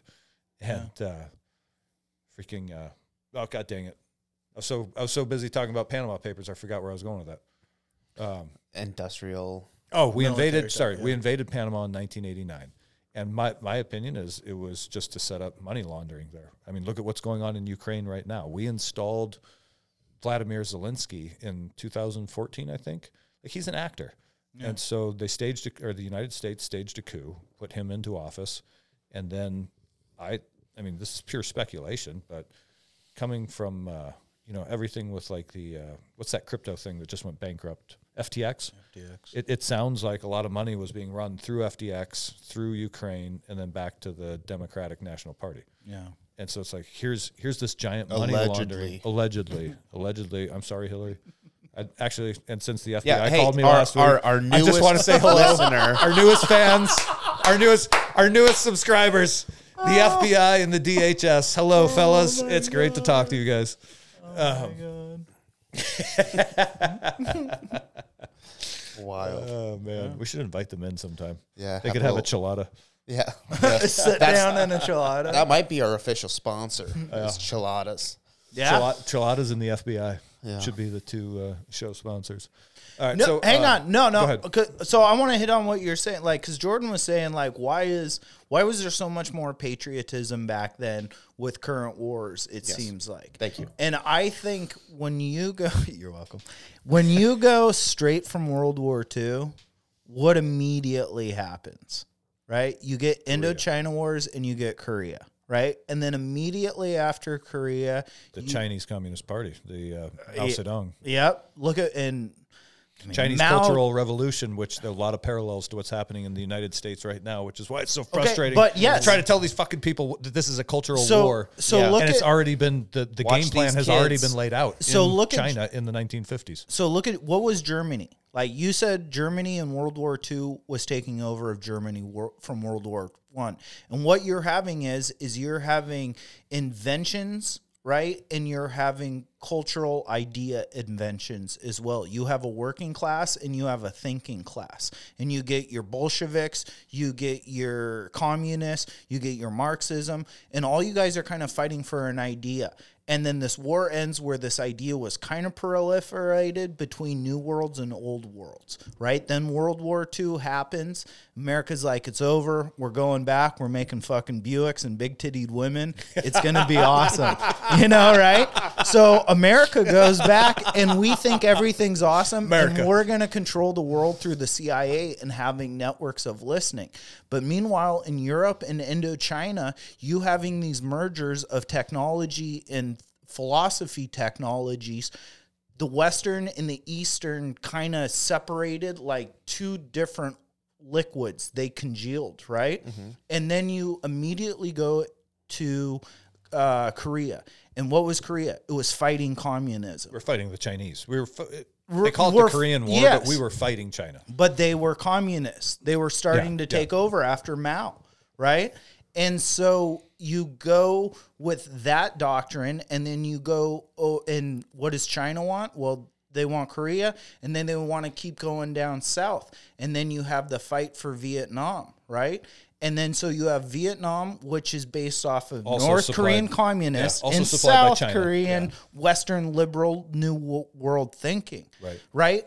I think that has been a theme that just hasn't been extinguished. And if you keep looking, like, Yes, I, I think the New World Order, one world government was born of World War II, and they just didn't possess the information technology to make it happen until now. Yeah. And the internet and the proliferation of smartphones and tablets to where you like I think we've talked about this before, where information is just available light speed from one side of the world to the other. It now now is the chance for anyone who believes in a one world government to Yeah. really make their push. And that I think that's what we're experiencing right now. So you have these ideological people of old world, of communism, of these old ways of doing things, because that's how it has to be. If you're a fascist, I'm calling you a Nazi fascist pig. Fascism, you believe in old world ideas. You're repressing the new people by holding this old vantage point. Communism, it's all about new, and the old ways repress people, and the new's the only thing that can help you. That's why Mao created the revolution through colleges and schools and through the youth to turn against their parents. Sound familiar? Well, Right? I mean, Keep, that's keep going. what we though, were just 'cause- talking hang on, about. keep though. going because you're on the right track. So when you when you keep going down this road, right, you're starting to see that I think that this is getting right back to why there is more pride back there. Because over these conflicts, constantly, constantly, and you're seeing them fought through these ideo- ideological points that keep getting brought back up and up, that that is why you get libertarians and people like we're we're interventing too much in dem- world policy where we need to focus on ours and then help from there instead of be a police monitoring state. I think those old world people fighting for their ideological principles, fighting the Western ideological principles, that happening and us trying to constantly intervene in areas. I think that's why there's no military support like there was then. Because we could get behind something because we saw as horrible, but now I think so much of this stuff is meddling. Us getting involved with foreign domestic things. Korea wasn't called a war; it was called well, I don't know skirmish or a conflict Oh, or right, a police action state. That's how we ended up on Panama in the first place. Is we fought all these little actions, and I think more it was twofold. One to set, to set up money laundering, you know, A sort war on drugs didn't states. hurt. Yeah, exactly. And two, it was to raise. It was the rise Yeah. of the industrial military or military industrial complex out, that was born out of World War II. Yeah. So that's why they kept. It's easy to keep the public behind you if you just fight these little actions followed by an occupation yeah, because the real money comes from logistics. yeah. So you know Halliburton, uh, Kellogg Brown and Root, like these companies made, I'm assuming billions Oh, in the Middle Halliburton? East, just, and without taking any like real physical risk. They're just it's a it's a no bid contract. It's a win win. You're you're not going to lose money on a government contract. No. you can only make money, and so. They, the- you know what I mean? Like it was just a the the continued occupation is what they don't care if it's violent or nonviolent. They want the continued occupation for the logistical contract. Yeah. And I think that exact reason is why you don't see America like getting behind these because wars they're not really. real. Yeah. Because there's no real fucking. There's no Well, objective. and like the, he's- the only objective Is is, to to, make continue money. fighting. Yeah. Well, to yeah, continue fucking fighting to make money. And if it was a war, real war, man. instead of these small companies, what did we do in World War II? War bonds. You want your people to believe in it and get behind it? Well, put your fucking money where your mouth is and invest in a war bond. Invest in this country. If you believe in this country, put money in it. We will win this and we will pay you back more money. Yeah. Yeah. There's just why would you invest? Do, would you invest then you all would get your money money, back. Yeah, Raytheon into wouldn't the money. Afghanistan or Iraq? Does that sound like a good financial plan? Yes, actually. Well, for those Afghanistan's- guys, Afghanistan's chock full of lithium and uh, cobalt, I believe, But- which is why the Chinese Yeah. immediately signed a contract with the Taliban. What a week before we withdrew. Sorry, I'm derailing Yeah. the No, conversation. but no, no, you're not. I mean, that's exactly the fucking thing. And pretty soon, we'll have another war to get behind. Yeah, actually, Here in a you know, second. I, I, dude, I Because of texted where we're fucking heading. Yeah, yeah, we're, we will have Yeah. that fucking. Uh, oh, hey, just increased action in Syria the other day. I texted Greg the other night and I said, "Remember, I came on your podcast. I think it was right after Bi- Biden was elected, and before he took office. And I said, this motherfucker is going to get us back into a war within two years. And here we are. yeah. I remember when I first came to this gym. I forget something was happening. I don't know if it was it's Crimea 2015. Yeah, and I, I maybe it was something was going on in Syria or some. uh, there- Maybe we were trying to put ISIS out because we hadn't gotten. It, it would have been either Syria or Crimea. I, yeah, I think it was Syria, and Greg had like some operator buddy that's like, "Hey, Greg, you want to go make thirty thousand in a month? We can just head down there." And Greg's like, "Hey, you want to go shoot bad guys for thirty grand?" And I'm like. Dude, I would I would be the first guy to die with you there. I would be taken out immediately. Mike, why are you taking pictures? I'd be like, "You guys want enchiladas?" And boom, just get winged in the lung. I brought my bow. yeah. Yeah. Oh, goddamn. What kind of ducks you guys got out here? Yes. Oh, shit. I'm calling a pee break. Another one. Yeah. Uh, pee break number two. Good gravy. We're gonna have to. It's a long fig- one. Well, we're gonna have to figure out a way to get. We need some, chiladas and catheters. If Anheuser Busch is listening, I need, I need a pallet of chiladas, Followed and a- by bed and a sores. colostomy bag. We're gonna have to get some sponsors before too long so we can justify these breaks. Mm-hmm. You know, and just fucking chop it with that. I think water might be one of them. Yeah. You know, Yeah. sponsors everybody. Water. Yeah, I mean, why not? We need dick pills. What is it? Tax service. What else do podcasts? Hims. Oh yeah. Yeah, underwear, hims.com, BioPro. BioPro. Greg. Oh yeah, that Jake's drawers. Jake's That's that's that, we should make a. Shari's Berries. I try. I, I sent you the link to that one dude's thing. anyway, um, I one thing that I took out of this book. Again, we're going back to this book, trying to really concentrate here. Um, on um, Peleliu, I thought like after after the book and like being that again, I'm I'm reading it like I want it to be a movie, right? And I'm hoping for this ending of like he ends up getting the goddamn Medal of Honor, you know, for all this heroic shit he did.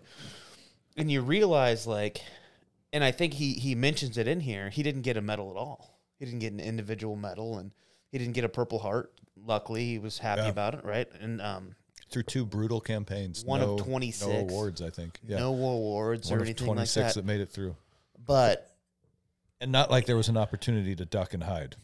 No, no. Yeah. Well, I mean, it, in the very first fucking charge to get to the beach, I think They they, went- he jumped down and got shelled for an hour. Yeah. He jumped in. He, he was like in a little fucking ditch. Yeah. The luck of know? that statistical anomaly. Yeah. Well, and and he what did he what did he say in there? God, there's there's some good shit, guys.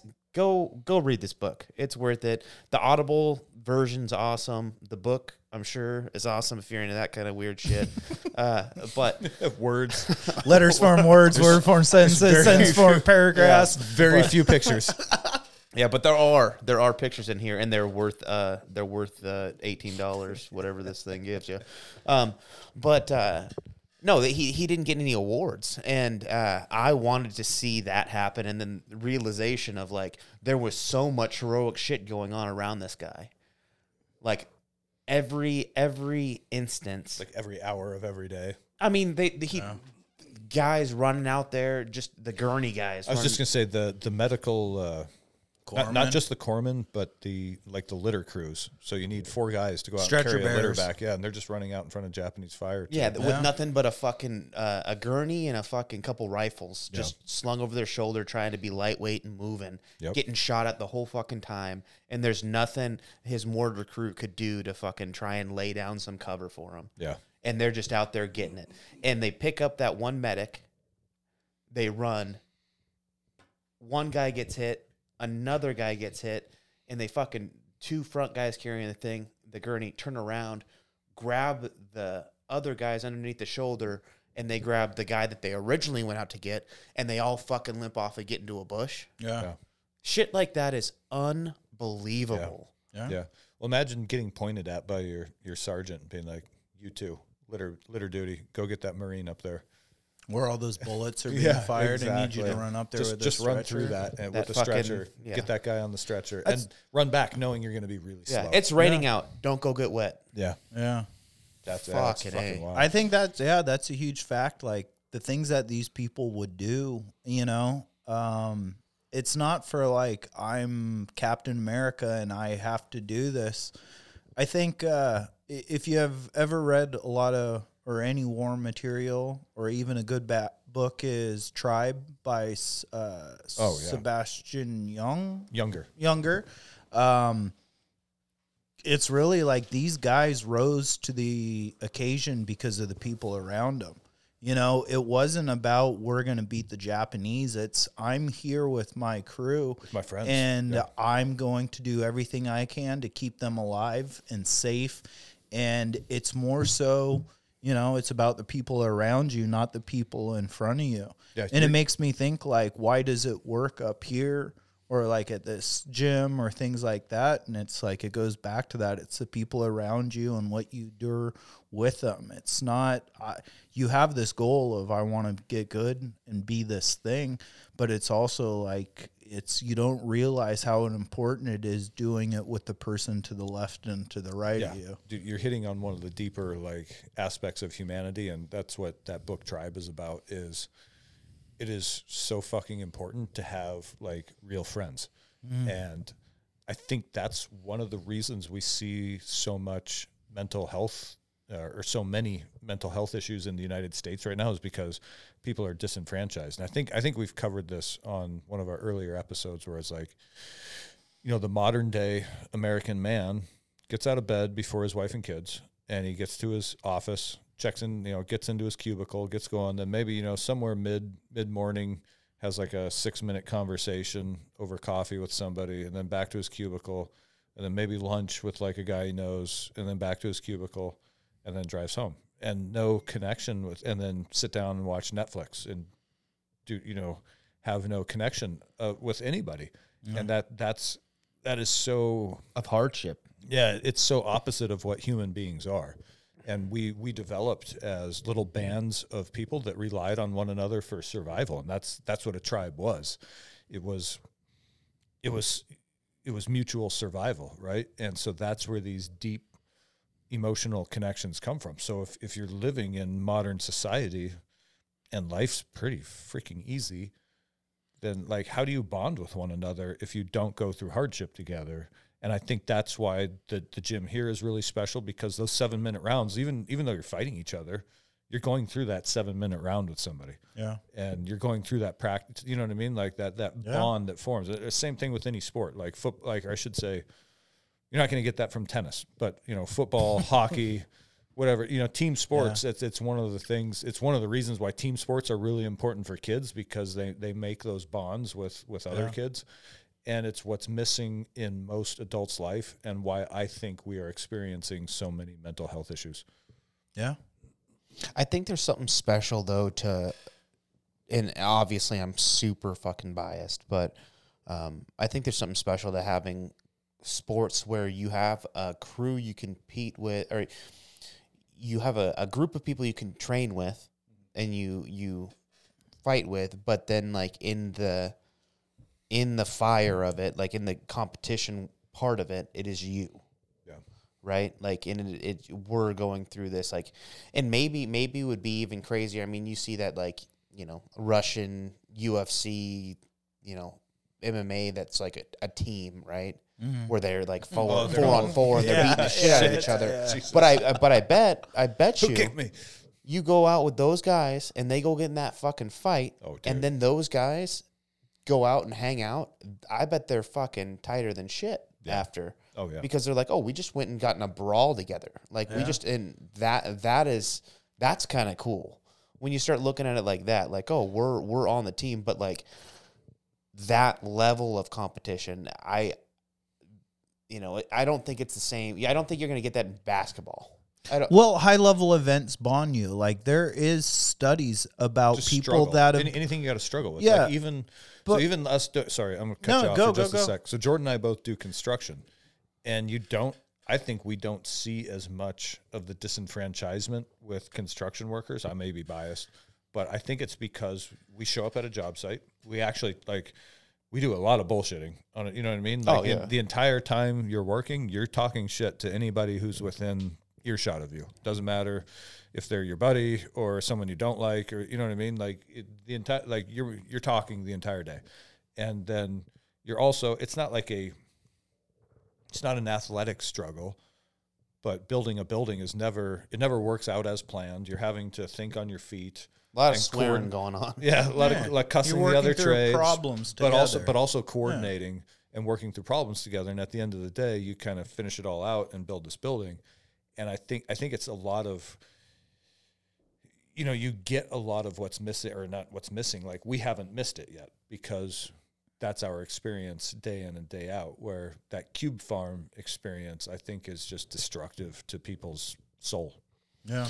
Well, I mean, a- a- and I I would uh, imagine the suicide rate amongst Oh God, it's got to be huge uh, compared to people. yeah who do office blue collar. workers are are going to be Much a higher. fair bit higher. Yeah. And you know, some would say it's the magnetic pull of the Uh, fucking it's buildings. isolation. Uh, but It's what the- political political correctness causes isolation Oh, because even fuck yeah, it even if you can talk to people, you can't be real. No, you have, you- you have to be politically Honest. correct. no, I, So yeah, I can't. I you're, can't. You're be who I am. emotionally and intellectually isolated. stifled. yeah, Yeah. exactly. Even even if you're having a conversation. Yeah, uh, well, and and you have to, you can't, and it's it's gotten to the point where it's not what you say, it's the ideas you portray. right? Like I can I can say I can't tell you what I truly think about something in Right. certain settings. It's not that I can't say oh fuck or shit or fucking swear or however however I want to say it. It's the idea behind it that is Yeah. being like, oh no, you if you disagree with this, you're a piece of shit and you can't talk. Yeah. And if you do talk, then somebody feels bad and now they're going to hold that against you and that's going to move up the chain. You're going to possibly lose your job and lose your your space in this workforce or tribe or whatever you want to call whatever this is and they're moving you out of it because you're thinking differently. And that is not okay. And that is happening every fucking where right now. Yeah. You go down to Seattle, you work at Starbucks headquarters, right? In the in the actual buildings and you see high ups look at their look at their social media pages and how left leaning they are. Oh yeah. And if you were to be like, "Oh, I love shooting guns and this is just what I love, you know, this is great." And you start posting that, I guarantee you're going to get fucking fired for oh, not being one of them. Oh, percent. And You're- I have a lot of students who come out to training Northwest who email me and are like, "I don't want to give you my last name, and I want to pay cash." I'm like, "Okay." And I- please don't I- take pictures and Exactly. po- I post it. understand. Yeah. Mm-hmm. yeah, and they won't. Like, "Hey, I'm going to sit out for the class photo." Got it. I understand. That's fucking wild. Yeah. that you can't be yourself because Yep. it politically it's like I'm interested in this. This is what I I want this, but yeah, sorry, I can't. Well, that's that's but if I was fucking, you know, injecting my kid with some, you know, weird fucking testosterone blocker, Oh yeah. Then then now- you now, celebrate I'm being, it. now yeah, Celebrate post that that, shit. shit. I'm gonna oh be my God. praised at work. yeah. Well, that's like what I was saying earlier about like communism and different like the difference between a fascist and a communist. And when you look at Mao's rise in China, uh, it was done all through the schools. And that's why people like Jordan Peterson and people like this, I think, are important because all of this stuff has really started on school campuses for the most part. Then you have corporations that want to say that they're woke or I'm this or I'm that jumping on. They're just trying to But cash in. yeah, but this stuff starting language does matter. I mean, you can call me whatever, you're not going to hurt me. But when we start Bag. deconstructing, yeah, when we start deconstructing what words are and what certain things mean, well, then now we're starting to get into a situation where it matters. And especially when you're dealing with the youth. Like you're saying, if I post so- pictures on social media of this and I'm in this job, I'm going to get fired. How many 80 year olds think about what they're posting if they post on social media? Do you think they're like, oh, I'm woke, I'm this, I'm that? It has to be with the ge- younger generation where you're imposing ideas because it's not about this generation, it's about the next one that's been implanted with your ideas that will carry them out. And that's where all this war stuff ties back into it. It's how you carry yourself. Like, how did those Japanese be so vicious and everything? It's like, well, they went through since the They went through 1500s. bayonet training in fifth grade. Y- yeah. Here, well, I mean, you see those videos of the kids in, in China or Russia right now. breaking the breaking ARs down together. the ARs or the, the AK forty sevens, right? Um, People, and that shit I could- hang I haven't been. I I coach high school wrestling, and I I love it.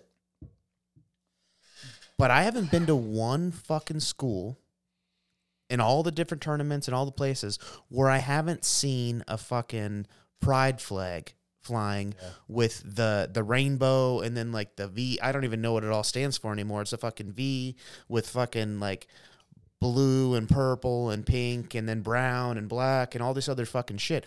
I haven't seen I've seen that way more than I've seen the American flag.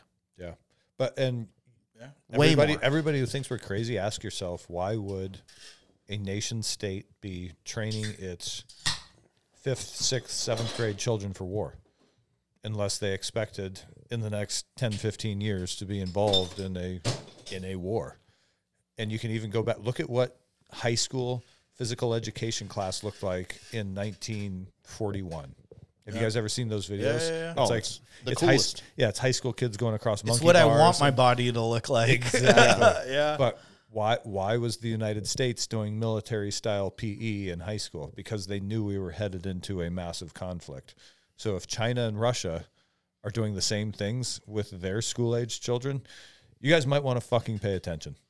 Yeah. No, it, it's we're we are we are setting ourselves up for a incredible failure. Oh yeah, I, and think about like, let's say we had to have a draft right now.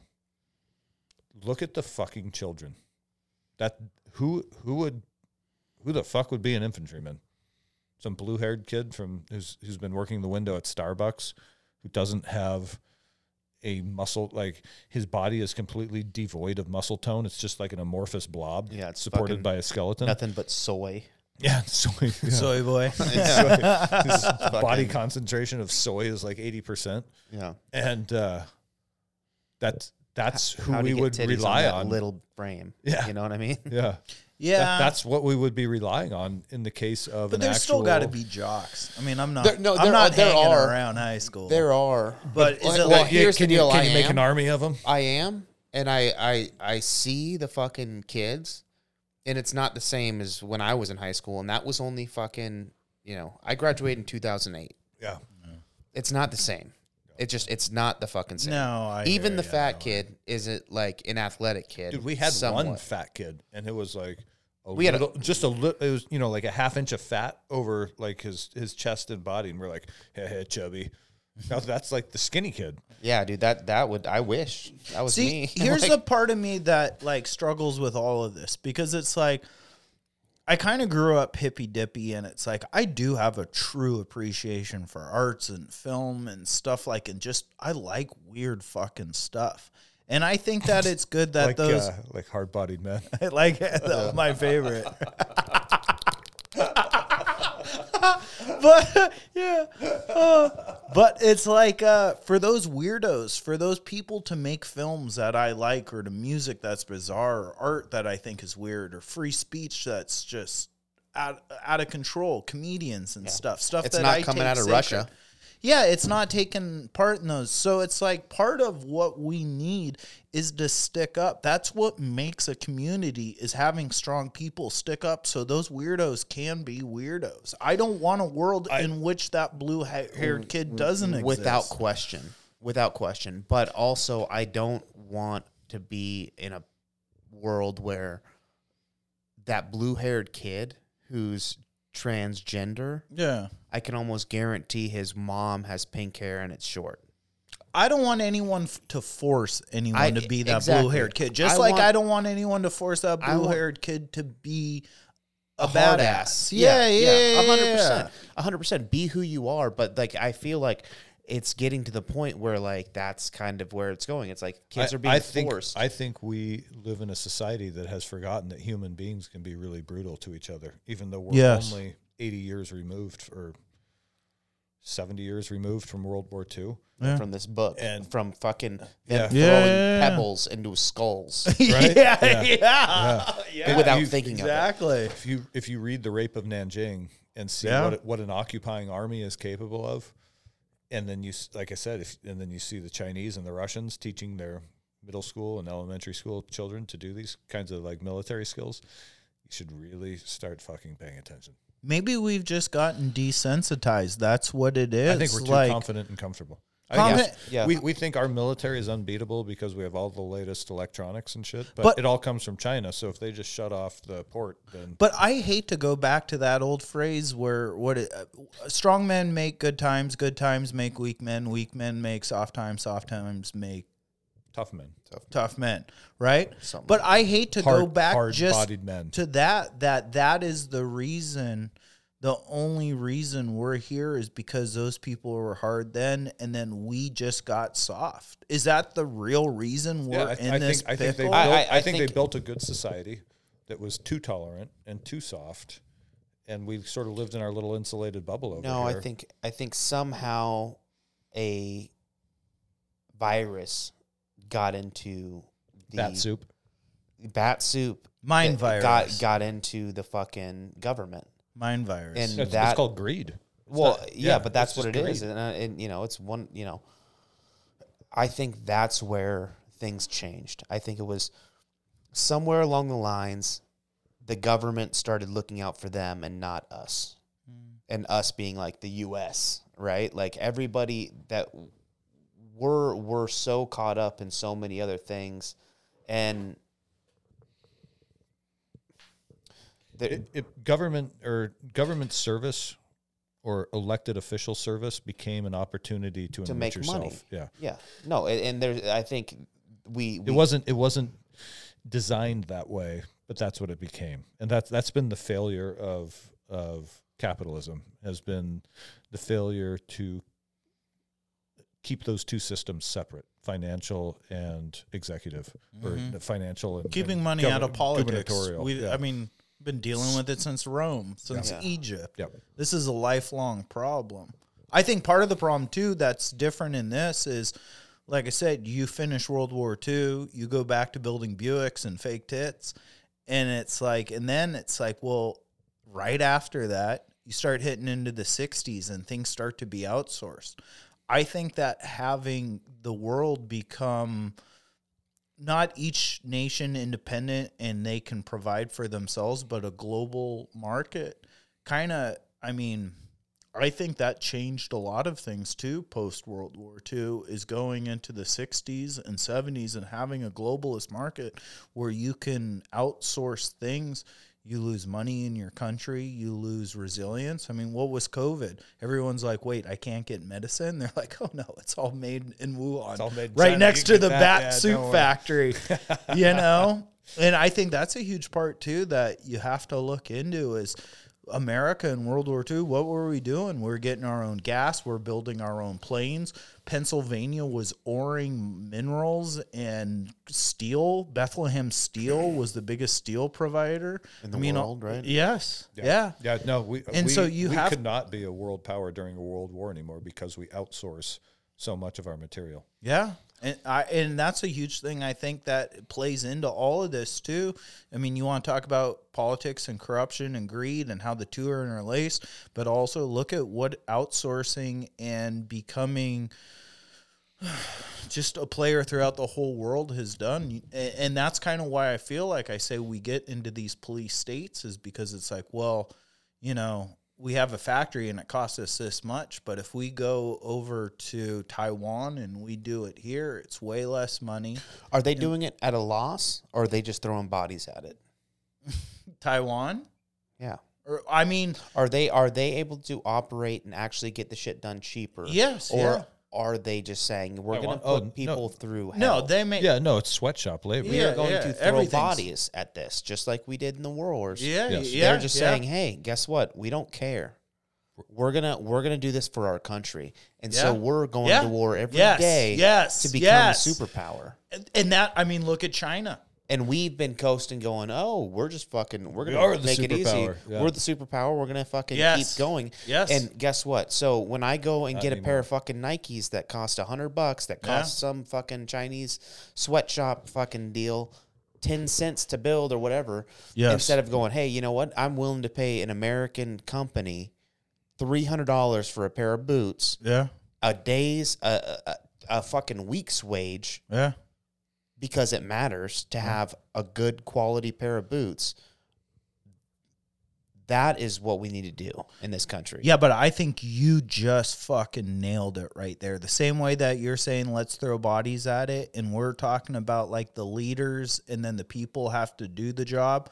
In Peleliu, throw bodies at it. That's what you have to do to win. And like that Taiwan or that China, that's a small place. Hey, we don't have everything, you know, we we can't just do this. We need the plans and you're going to invest in this, but we'll throw bodies. But you throw enough bodies and you'll rise to the top cuz you got the job done.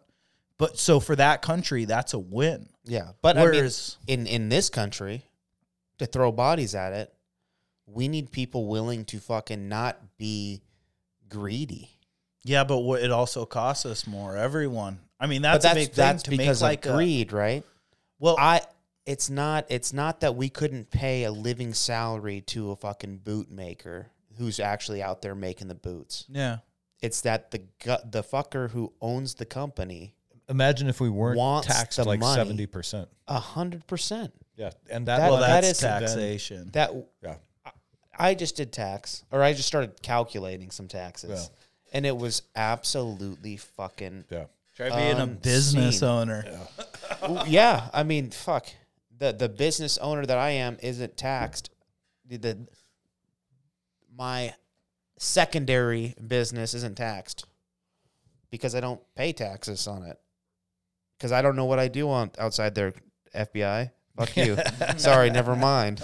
Yeah. The, you know, because if you do, you're getting fucked. Yeah. Yeah. You're getting absolutely raked it's, over the coals. it's why the cost of goods is so high here, and it's why the That's- cost of housing is so high. It's why the co- it's why the cost of everything here is so high. Is because our government. Fuck, dude, we're getting way into the weeds, and I call it like the the the duality of takers and producers. So like producers produce either a skill or a good or a service or a good that is valuable to someone else for the sake of conducting their business. Or it might be just like a, an end user product that someone actually buys and eats or hoes, buys dude. and yeah. And then you have takers who just mooch off the system. They don't actually provide anything anybody needs to run like I don't need the state government to run my business. No. I don't need them to eat. Like I'm capable of doing those things without them. So what exactly do they provide for me in my life? Hopefully some like we covered this before, some framework in which I can run my business and succeed, but if they're not doing that, if they're just becoming grifters, that all they want is money, money, money, money, and they don't provide me anything, they don't provide me a society, they don't provide me a framework in which I want to live, then they're just robbing me. It's just At, at that at that point, at that point, it's fucking theft. Yeah. It, yeah, and but then but then hey, you know what? There's tax breaks if you do this and you do that, and you got to get married. If you're married, you're gonna get a little bit more of a fucking break. If you do this, you Yeah. do that, and it changes when populations change and they need more people or this or that. Like Yeah. there's, it- it's fucking crazy. Yeah. Yeah. And they act like we don't understand that that's going on. You know what I, I- mean? and they do it I- so I think- blatantly right in I front think of our that's faces. the point. It, it's even in. Um, we are getting so far off topic. It's Sorry, even. It's even. No, sorry. no, no. It's, it's it's even in Klaus Schwab's books that like video games and drugs are a great way to distract people from the realities of the world. So It's a if fun Friday. yeah, right. no, but it's interesting. I mean, like I said, I, I think differently of wars because of the people we send. And it's like, this is what matters is you take something as nuanced as one. This is my favorite thing to do. Take one thing, a soldier on a beach right above, where do we learn it's from? What continent? What's that? Uh, continent? the Pacific Ocean. Pacific Ocean? Australia. Australia? Oh, just Right. yeah, just above. Just take yeah. an island just Also- above also in the Australia. Pacific Ocean. yeah, right? Just above Australia. But that makes us have questions and debates about culture, about government, about power. You know, taking something as small as one guy's battle, a memoir he wrote how long ago, and it makes us ask the same questions of civilization in the past and civilization currently. The way I run my life is a little bit because of books like that Totally. the past and how do I put the past in my life to understand the way I'm living currently, mm-hmm. right? I think that's powerful to do those kind of things. Yeah. And it should put you in the weeds. It should make you have more questions than you do answers. Yeah, I think that's a great note to end the show on, right Yeah. there, and leave more in the tank for later because we'll go all night. with Yeah. the old breed. with, With the, the old old breed. breed. Yeah, go check it out. It's fucking. It's it's good. It's good. And uh, so, all right, so it'll be a few weeks before we get to our next uh, book club, but it sounds like we're we're uh, committing War to on War the on the Run. Run. All right, so if people want to read that before they listen to, uh, it'll probably be two three weeks before we record that one. Oh, we got turkey hunting coming too. Oh, so shit. there's going to be an interlude. We'll put it out there now. Start it in the next month or two. We'll talk about I think I'm gonna have to buy that Mossberg turkey gun. That's It's- your it's war cool. on the It's- run. It's, a cool one. Yeah. Uh, yeah. No. Uh, I uh, War on the Run has been a fun a fun one yeah. yeah, It's cool so far. it- it's cool as shit. yeah. It's, it's so and just a real quick synopsis for you guys if you haven't heard of this. This is Major Robert Rogers' uh, personal memoirs, and he is considered the godfather of American special operations. And I won't tell you more than that, other than that it's a phenomenal story.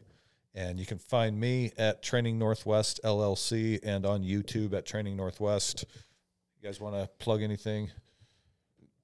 The the podcast. We got an Instagram. Uh, the Enlightened Neanderthals on Instagram. Uh, All, all one word. That's Jordan managing that. Please send I, dick ha, pics. do, how many Send fans do we pics. have? And second question is, how many do- downloads are we at? Are we famous yet? Oh, it's, we're over a hundred, bro. A hundred triple digits, bitches. Here we go. You guys are really. Uh, we do it for you guys. You know. Hi, mom. Hi, FBI. yeah, That's- uh, back out three of them. Have right we there. gotten an email yet? I think I brought that up and haven't done anything. I don't. with No, it. no. You you said email, and I was like, that's too formal. Oh, did you set up an email address? Uh, no, I didn't set up an email. We need to address. get fan questions though. I mean, Well, with I mean, all do it- those let's do it, hundred like, people, We can we can do it through the uh, we can do it Instagram? through the Instagram. Instagram, Uh, DM. you know, message message us on Instagram, and are you um, running that? We'll we'll all run it. No, It's- no, it's- Jordan Yeah, is. Jordan's running. Send, Send, send, dick all pics. those dick pics to our buddy Jordan at Enlightened Neanderthals. Yeah, Please rate. Oh shit! All right, guys. yeah, we will. Have a good All night. right.